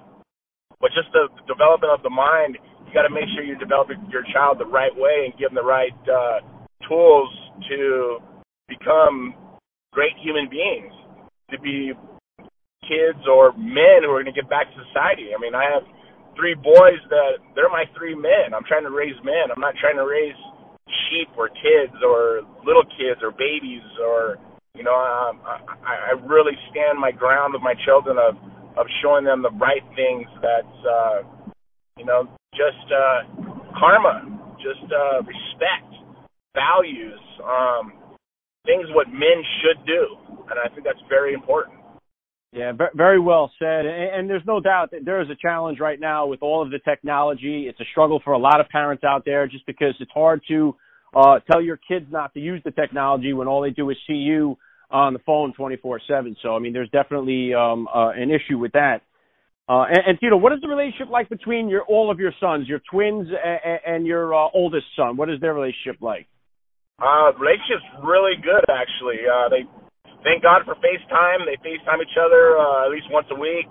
Um, you know, he comes out and visits uh, at least once to twice a month. He's actually coming out uh, this Sunday. He'll be out for two weeks for uh, summertime.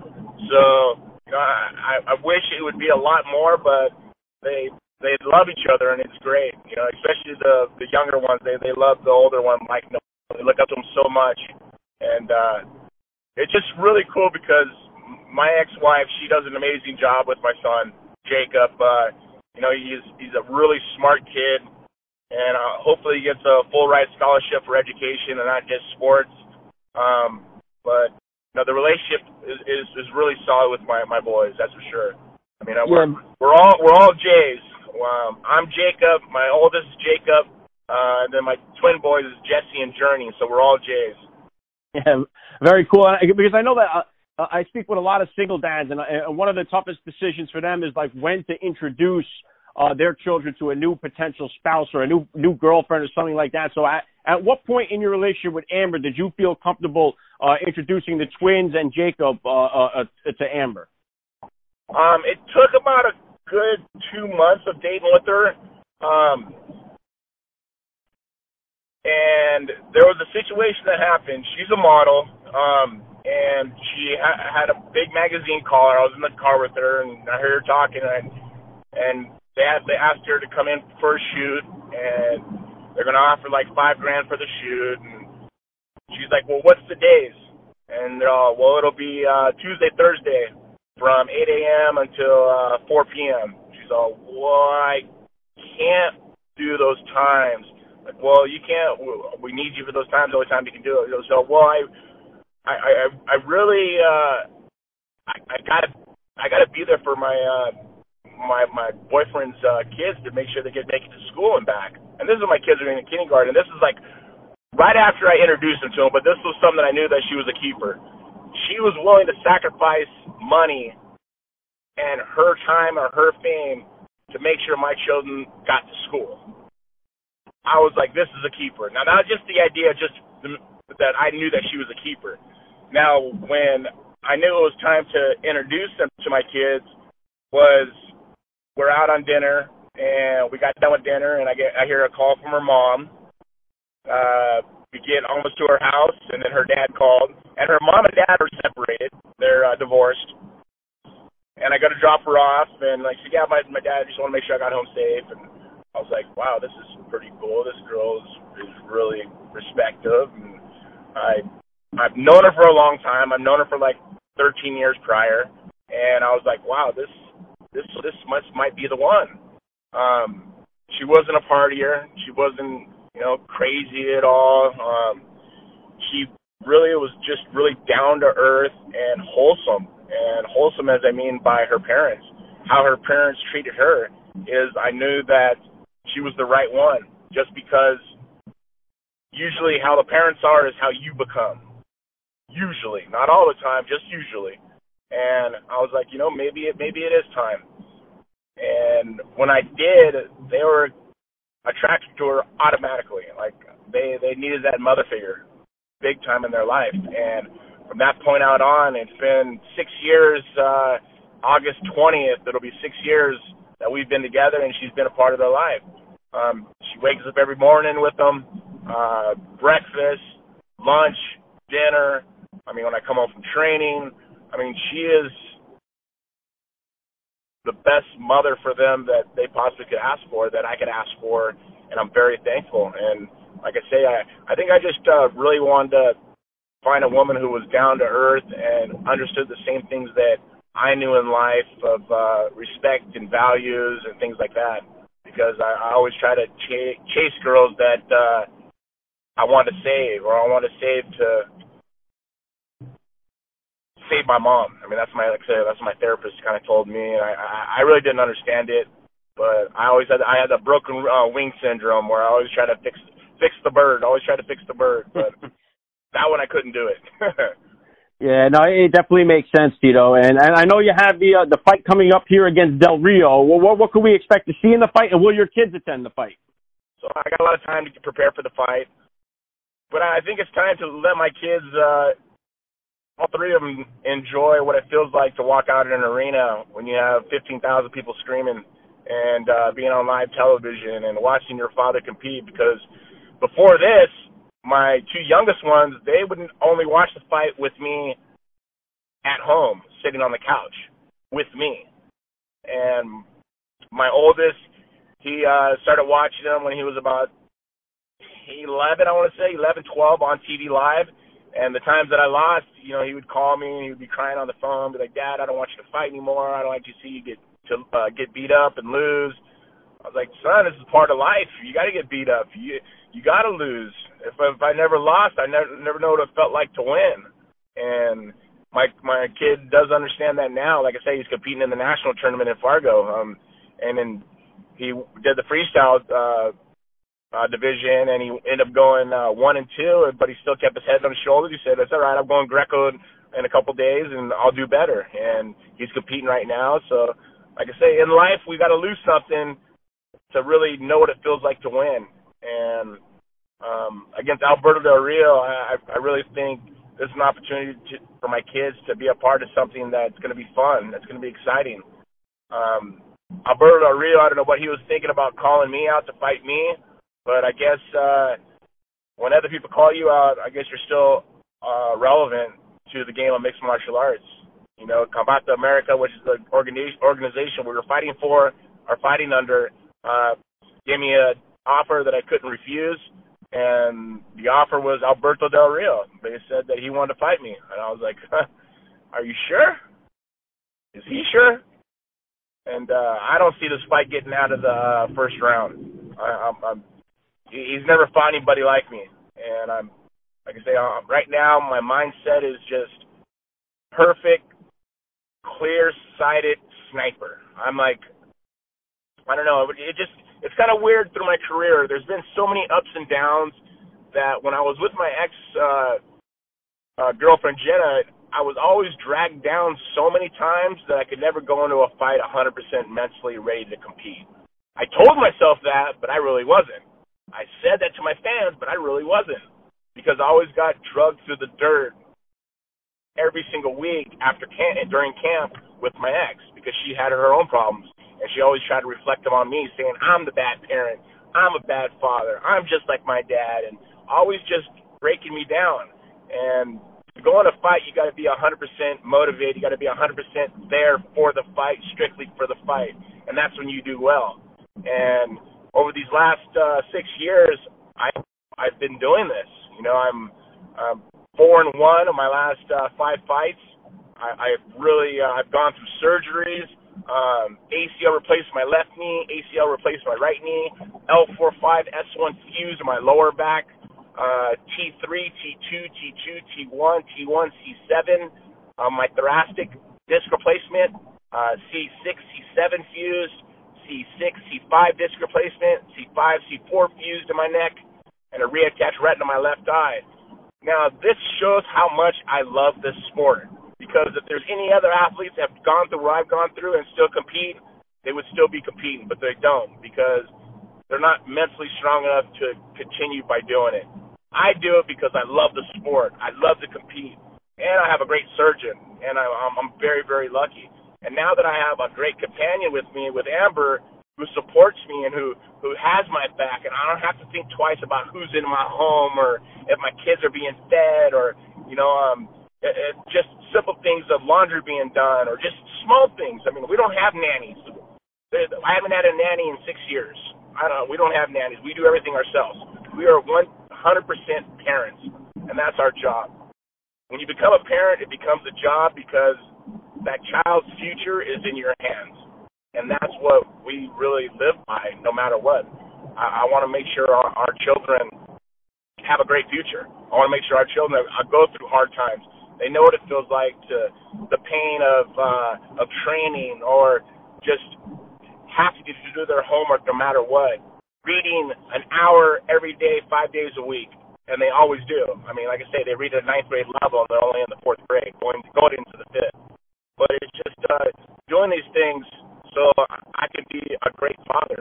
Um, and the reason I share so much of this stuff on my social media because I want other parents out there who are single fathers, who are single mothers, or they have uh, a companion that are just coming into the family of not even their kids, somebody else's kids, and they're trying to figure out how to love them the right way. And I, I really don't think that it should be like a stepmom or a mom. I think it's a mom, it's a mom. It's a dad, it's a dad. You, you love the kid no matter what. Um, and you have an opportunity as just human beings as, as raising our cubs to be kings of the jungle. And then that's what I'm trying to do. That's my number one. Yeah, I, I love to hear you talk like that. You know, your your, your uh, voice and your presence is definitely much needed. So it's awesome to see you active on Instagram.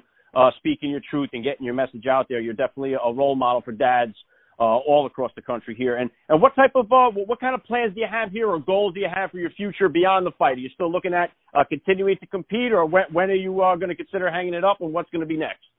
Well, you know, I I think uh, I signed two fights with Combate America. Um, I'll have this fight uh, here in October, and I'll, I'll do one more fight, and I think I'll be done. I think that'll about do it. Um, I've started other businesses. Uh, of course, my business that I've had since 1999, Punishment Athletics, which is a clothing company. You can see it at punishment.com. Um, I have a management company, Primetime 360 ESM. People can see that on uh, social media also. Um, I have TO Auto Group, which is my wholesale uh, auction business for wholesale cars. Um, I just uh, and being an ambassador for uh, Combate Americas, I just I try to be as as hardworking as I possibly can and taking the most advantage of this life I have in front of me.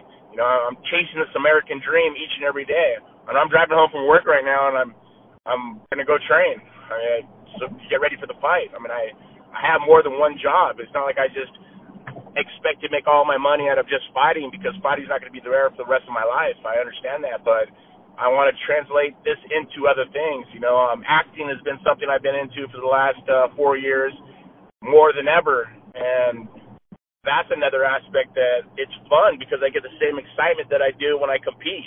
You know, being behind camera and being on point and getting in character and and being that person that the director wants you to be, it's hard, it's difficult, but it's repetition.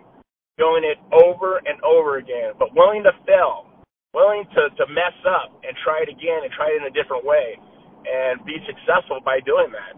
You know, I, I, I make mistakes all the time. I'm not perfect at all, not even close, but I think making those mistakes helps me through my life uh, to be a better man.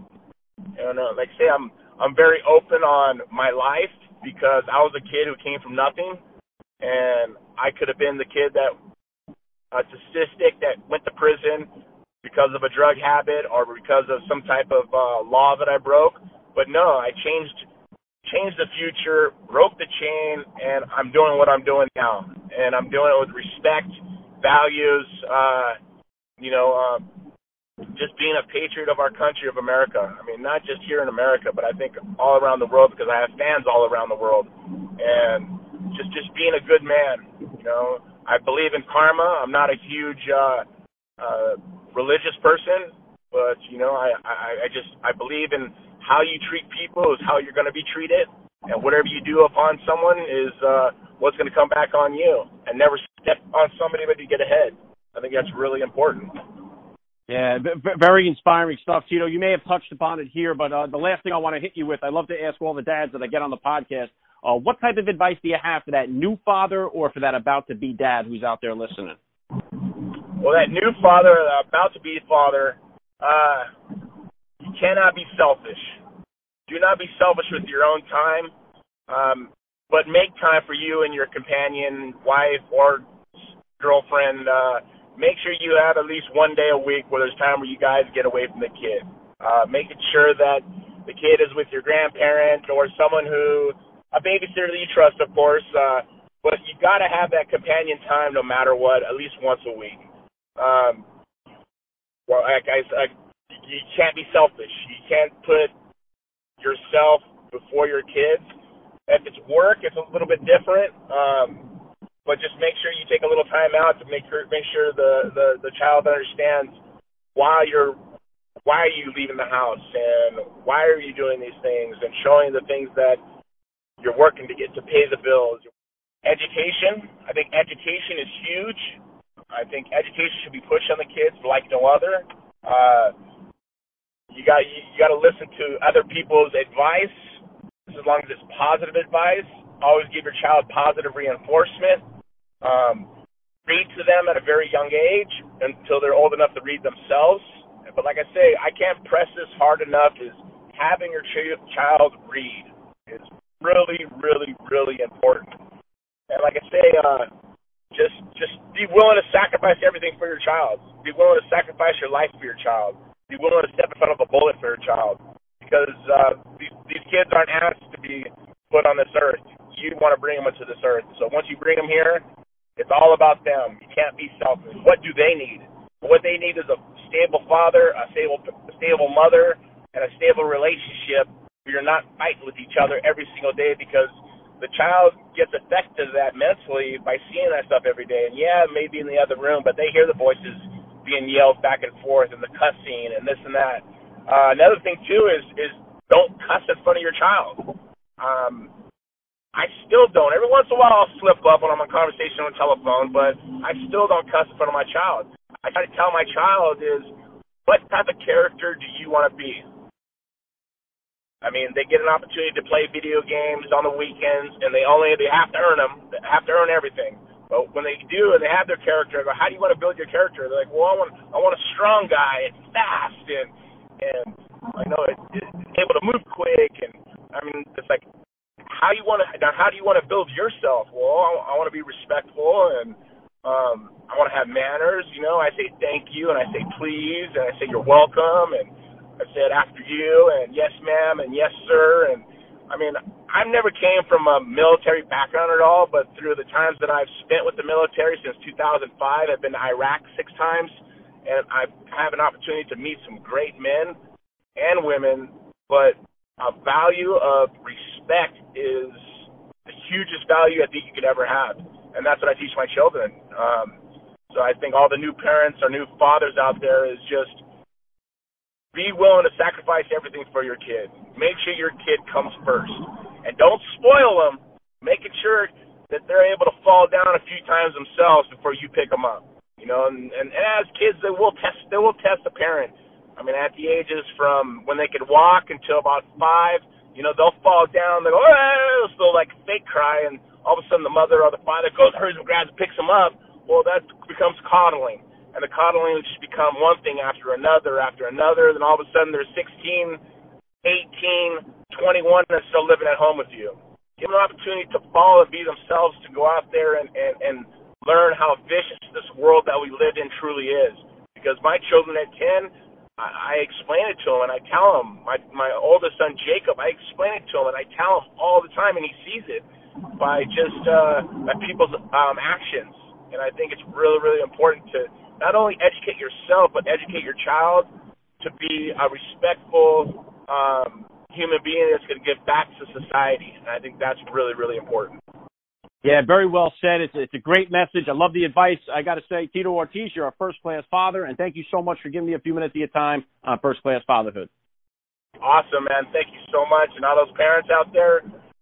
It always gets harder before it gets easier. But let me tell you, you go, you'll have two things for the rest of your life. And as I tell my kids, you have your name and you'll have your word.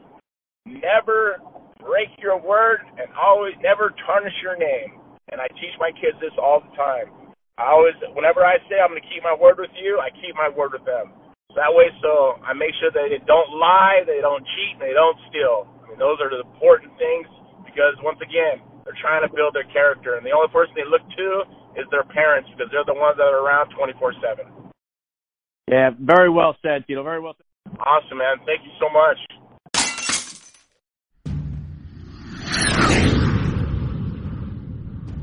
Hey dads, are you looking to boost your energy level? Strikeforce Energy has got you covered. With a Strikeforce Energy packet, you can turn any beverage into an energy drink. Their original energy packets contain no sugar, no calories, just an explosion of energy and flavor added to any beverage. Strikeforce Energy is veteran owned and all their products are made right here in the United States. Co-founded by Navy SEAL Sean Matson, Strikeforce Energy blows away the energy drink competition. Right now, first class fatherhood listeners can save 15% off their purchase by visiting strikeforceenergy.com and using the promo code FATHERHOOD. Strikeforce Energy turns any beverage into an energy drink. Get yours today. StrikeforceEnergy.com, promo code FATHERHOOD.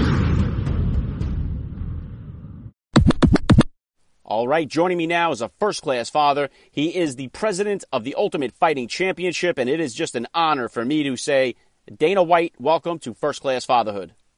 Thanks for having me. All right, let's start right here. How many kids do you have, and how old are they? I have three kids. Uh, my oldest is is 18, uh, my son, and then my other son is 17. They're exactly a year apart, and then my daughter is 13.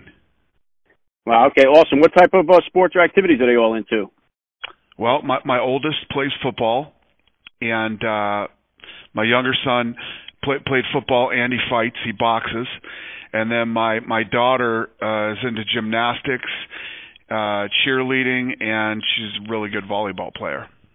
Okay, yeah, very cool. Do you ever get involved with coaching at all, or do you like to enjoy all that stuff? No, the no, no. I don't. I don't. I don't. I don't do the coaching thing, man. I I have people that are really good coaches coach them. You know, the the father kid coaching thing. Sometimes it works out, but most of the time it doesn't. I've I've seen a lot of bad experiences with parents coaching. Yeah, I hear that. All right, if you could, Dana, please just take a minute here to hit my listeners with a little bit about your background and what you do. Uh, my name is Dana White. I'm the president of the UFC, the Ultimate Fighting Championship. Um, me and my partners, the Fertitta brothers, bought the company 20 years ago, and uh, you know have been involved. I've been involved ever since. We we sold the company to WME IMG in 2016, I think, and uh, I, I stayed on as an owner and uh, you know president uh, for the last however many years it's been three three and a half years. Yeah, it, it's been an incredible uh, journey that you've had here with the UFC. About how old were you when you first became a dad, Dana, and how how did becoming a father kind of change your perspective on life? I think I was 31. I was 31 when when we had uh Dana, my my first son. And you know, when you have a kid, it changes everything. It changes the way you you look at life. Changes the way you look at um, you know what what you want. Not not it's not about you anymore. It it, becomes about them. And uh I don't know. It's it's it's it's the greatest thing that you can do. It's really you, you realize why why we're here. We're here to to become parents and and to raise children. Yeah, very well said. And you've obviously had massive success here with making the UFC what it is today. But I know that comes with a lot of hard work. So, what were some of the challenges of being a dad while building the UFC? The biggest challenge in, in being a father and doing you know not just building a, business but whether you work or whatever it is is is is missing is missing things is missing uh with whether it's their their play at school or their big game that weekend whatever it might be or you know them walking or whatever. You know those those are the things that that that are the hardest are missing things. I've been very fortunate in that you know we have like the largest production company in in, in nevada. So i didn't miss anything. If if i had to be on the road thank god for technology because i i would stream their games live or stream a play or you know whatever it might be i got to see everything. Um so I, I think that's the toughest part in being a parent. You don't have to be building an organization like the UFC. You can be a guy that has to go to work, you know, every day and pay the bills and miss these certain amazing things in, in your kids' lives that um, you would rather see. Yeah, yeah, right on with that. And uh, what about discipline, Dana? What type of disciplinarian are you as a father, and is it different than the discipline style you grew up with? yeah, yeah, it's the exact opposite of what I grew up with. Uh, you know, I've never beat the shit out of my kids. You know, uh, I've had the shit kicked out of me a few times when I was a kid, and uh, you know, I don't think it it, it made me. You know, I I, I, sh- I shouldn't say that. I think there's some, you know, the the fear of the ass kicking uh might have made me you know stop doing something that that I was doing or not do something because of it but it it wasn't as, a father what what I believed in. I I, I feel like uh, you know you, you you lost a little respect with with some of the uh, the beatings that I took, but uh, you know I've never done that to my kids. You know, and there's a certain age where you know your kids don't fear you like they did when they were younger, so it makes it a little tougher to to discipline them and especially my son Aiden who who who has fought and and, and trained and and things like that. You know, uh, he he's too tough for that shit. He he's too tough for me to try to play that you know that role with him. So I just try to reason with them. And and it works with some kids and others it doesn't. Like my my oldest son Dana can be reasoned with. My younger son Aiden is a little tougher to to uh to deal with, you know, because much like me, at a very young age he started becoming his own guy. There's just a certain age where your kids start figuring out who they are and who they want to be and what they want to do. Or you have your kids that are confused and don't know who they are or what they want to do. So i, I think there's different ways to to discipline different kids. You can have the same kids grow up in the same house you know same parents same everything yet they're complete opposites in how you deal with them and uh how they deal with you yeah, yeah. Well, said. That's exactly the situation. I got four kids myself, and all four of them couldn't be more different when it comes to trying to handle them with discipline styles and everything else. So it's incredible how that works out. So true, man. And listen, nobody has all the answers. It's all trial and error, and you try to do the best you can, um, you know, for each kid, and try to, you know, guide them in the best ways that you can. And it just it's it's it's all trial and error. Nobody has the answers. yeah, and and your kids are obviously. Uh, my oldest is only 13, so I'm just on the onset of the teenage years here. But you've already hit the mark where they started driving. What was it like for you the first time when your kids learned how to drive and you got in the car with your kids? yeah, so I, I, I've, again, I've been fortunate because I, I had a family up in Maine, up in this part of Maine called Levant, Maine, and it's out in the sticks. And uh, you know, we started driving when I was like eight or nine my uncle would say, "Get in the car," and we would drive. You know, through town and everything else. There's not a lot of police out there, so nobody nobody cared back then. So I, I took my kids up there, and my kids started driving at a really young age. Like uh, like my daughter, we we we we have all this property, and you know my kids would drive from one house to the other, and so they they got accustomed to driving real young, which I think is important. Tough to do in a city like Vegas or New York, Chicago, Boston, stuff like that. But you know, they, I, I had them doing it young. So my son Dana, when he started driving, uh, I wasn't too worried about it. He was a good driver. I felt confident and comfortable with the experience and the and the practice that he had had up in Maine and some stuff we did in Vegas too in our community, you know, driving around. And then my younger son Aiden, who's 17 now, still doesn't have a license. You know, like I said, two different kids. He he had a 16th birthday party. He got a beautiful car for his birthday. He could care less about driving. He Ubers everywhere. Yeah. He Ubers or his friends pick him up. He could care less about driving. So um those are the two experiences. And again, like most fathers, I'm more nervous about my daughter. She's 13 you know, we got a couple of years to go with her, but when she starts driving, that's the one that's going to make me nervous.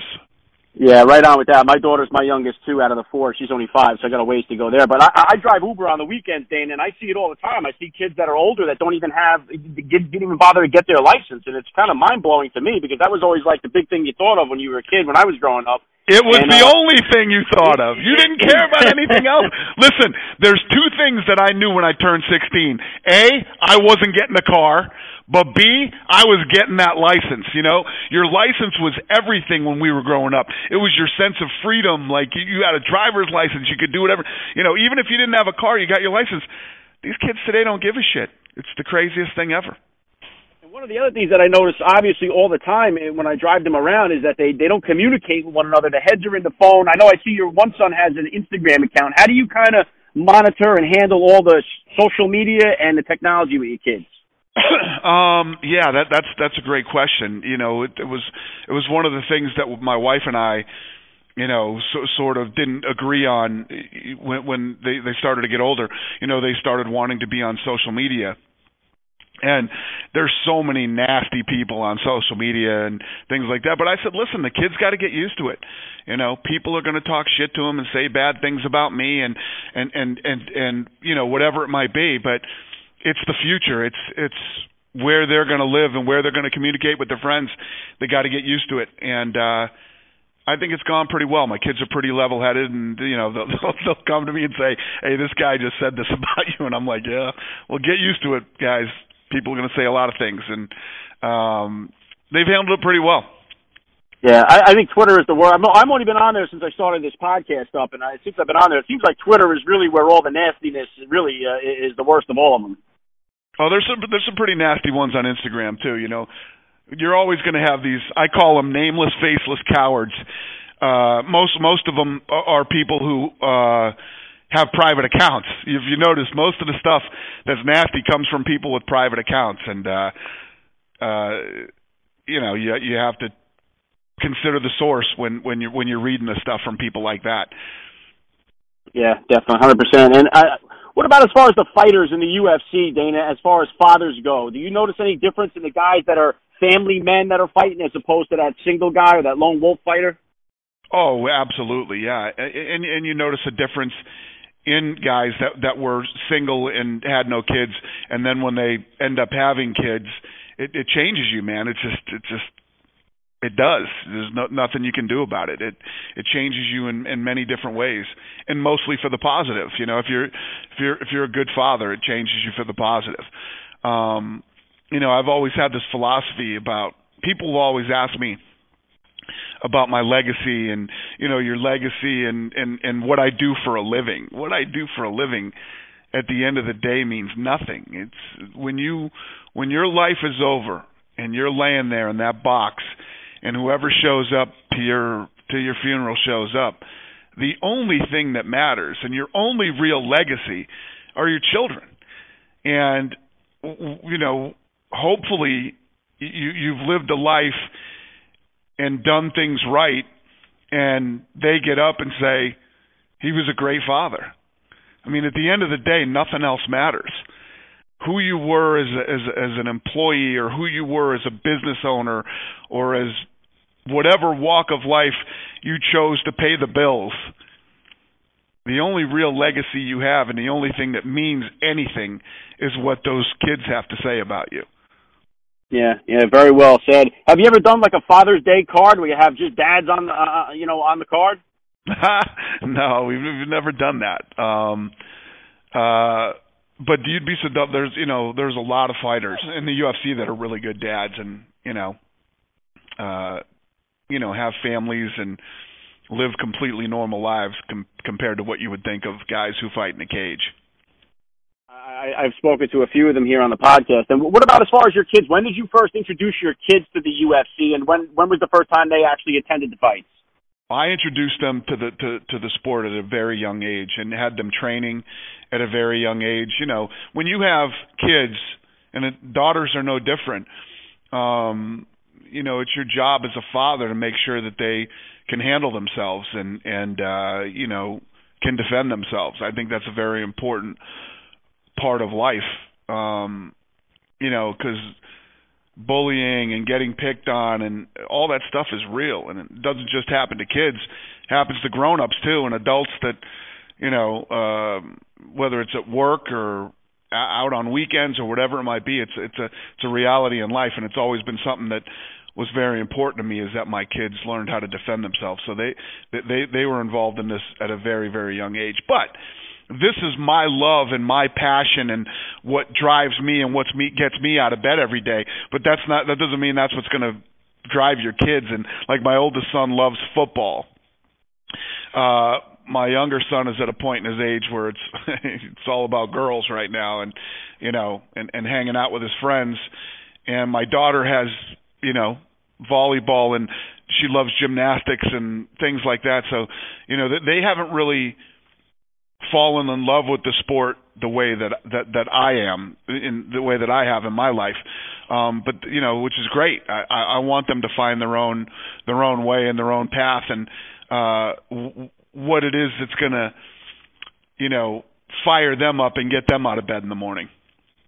Yeah, well said. And and you mentioned there you got one son that's already chasing the girls. How did you kind of handle that when they started to hit that dating scene? And are you prepared here for when your daughter starts to start seeing? Yeah, yeah. No, I, I was cool with the boys. I don't care what they do. You know, that, that, with your sons, it's whatever. My daughter is the one that I'm going to have a real hard time with. She already knows that she's not allowed to date till she's thirty. Yeah, like I said, my, my daughter's five. I'm already dreading that, but I got three boys ahead of her here, so hopefully, uh, you know, it'll be a while before I'd have to get involved in anything. Yeah, and you got three bodyguards, so that works perfect. um, what about uh, for the what's the future of the UFC here, Dana? What, what kind of goals or plans do you have for yourself for the future? Um, listen, what's next for me is what's going on here. We're we're continuing to to, to grow this sport and this brand and going into other countries. We're going into France this year this last year. We we we got a fight coming up in in Korea and new market in Korea, um, Moscow. You know, con- continuing to to grow throughout Russia and the Middle East. Uh, Africa is, is taken off for us because we have an African champion. Uh, and the list goes on and on, man. This this is what I love to do. This this is truly my passion, and uh, I'm just as fired up every day now as I was 20 years ago. So I'm going to continue to do this. My son graduates. This is his senior year. He it looks like he's going to head out and go to USD. So uh, it looks like I'm going to be spending a lot of time in San Diego uh, over the next four years, and whatever school my younger son decides to go to. Um, you know, just moving on into that next chapter of my life um, with, with my older boys uh, in college. Yeah, very and cool. my daughter heading to high school. Yeah, I got one going to high school next year too. I'm kind of bracing for impact for that myself. But uh, we we got UFC 244 this weekend here. We almost we almost didn't have it. What happened there? And uh, how did what, what can we expect to see here this weekend? Well, it wasn't as close to not happen as people think it was. Uh you know, things happen. There's there's other stuff going on with this card right now behind the scenes that the public doesn't know that we have to deal with. We always have to deal with some type of bullshit behind the scenes leading up to a fight. Um and you know, one of the things that makes us the best in the world, not just the best in the world, the best to ever do it is you know, we usually figure it out and the fights go on, whether it's with a different opponent or whatever the case may be. But uh, you know, we're, we're used to dealing with this stuff. Yeah, very cool. All right, last thing I want to hit you with here, Dana. I love to ask all the dads that I get on the podcast, what type of advice do you have for that new father or for that about to be dad who's out there listening? Well, I think I think my best advice would be when you when you have a baby, it's always really hard in every sense of the word hard. Um, you're not sleeping much. Financially, it becomes very very tough. Um, you, you know, it's it's it's it's very expensive, but it's the greatest thing that you will ever do, and it only gets better. You will figure out the financial side, and you will figure out uh, time and sleep and all that other stuff. It just it gets better every single day, and it is the most rewarding thing that you can do in life. There is never a right time. You know what I mean? If you if you say I got to wait for the right time, there's never a right time uh, when you have a kid you just gotta you just gotta jump in with both feet and and and roll with the punches, man. It works out, and it's the most rewarding thing you can ever do in your life. Yeah, very well said. I love the message. This has been an honor for me. I got to say, Dana White, you're a first class father all the way, and thank you so much for giving me a few minutes of your time on first class fatherhood. Thank you. I really appreciate it. And what a cool podcast. This is one of the coolest ones I've ever did. And congrats. Seriously. I mean it. What a cool podcast concept. And, uh, I, I love it. Good for you, man. Continued success.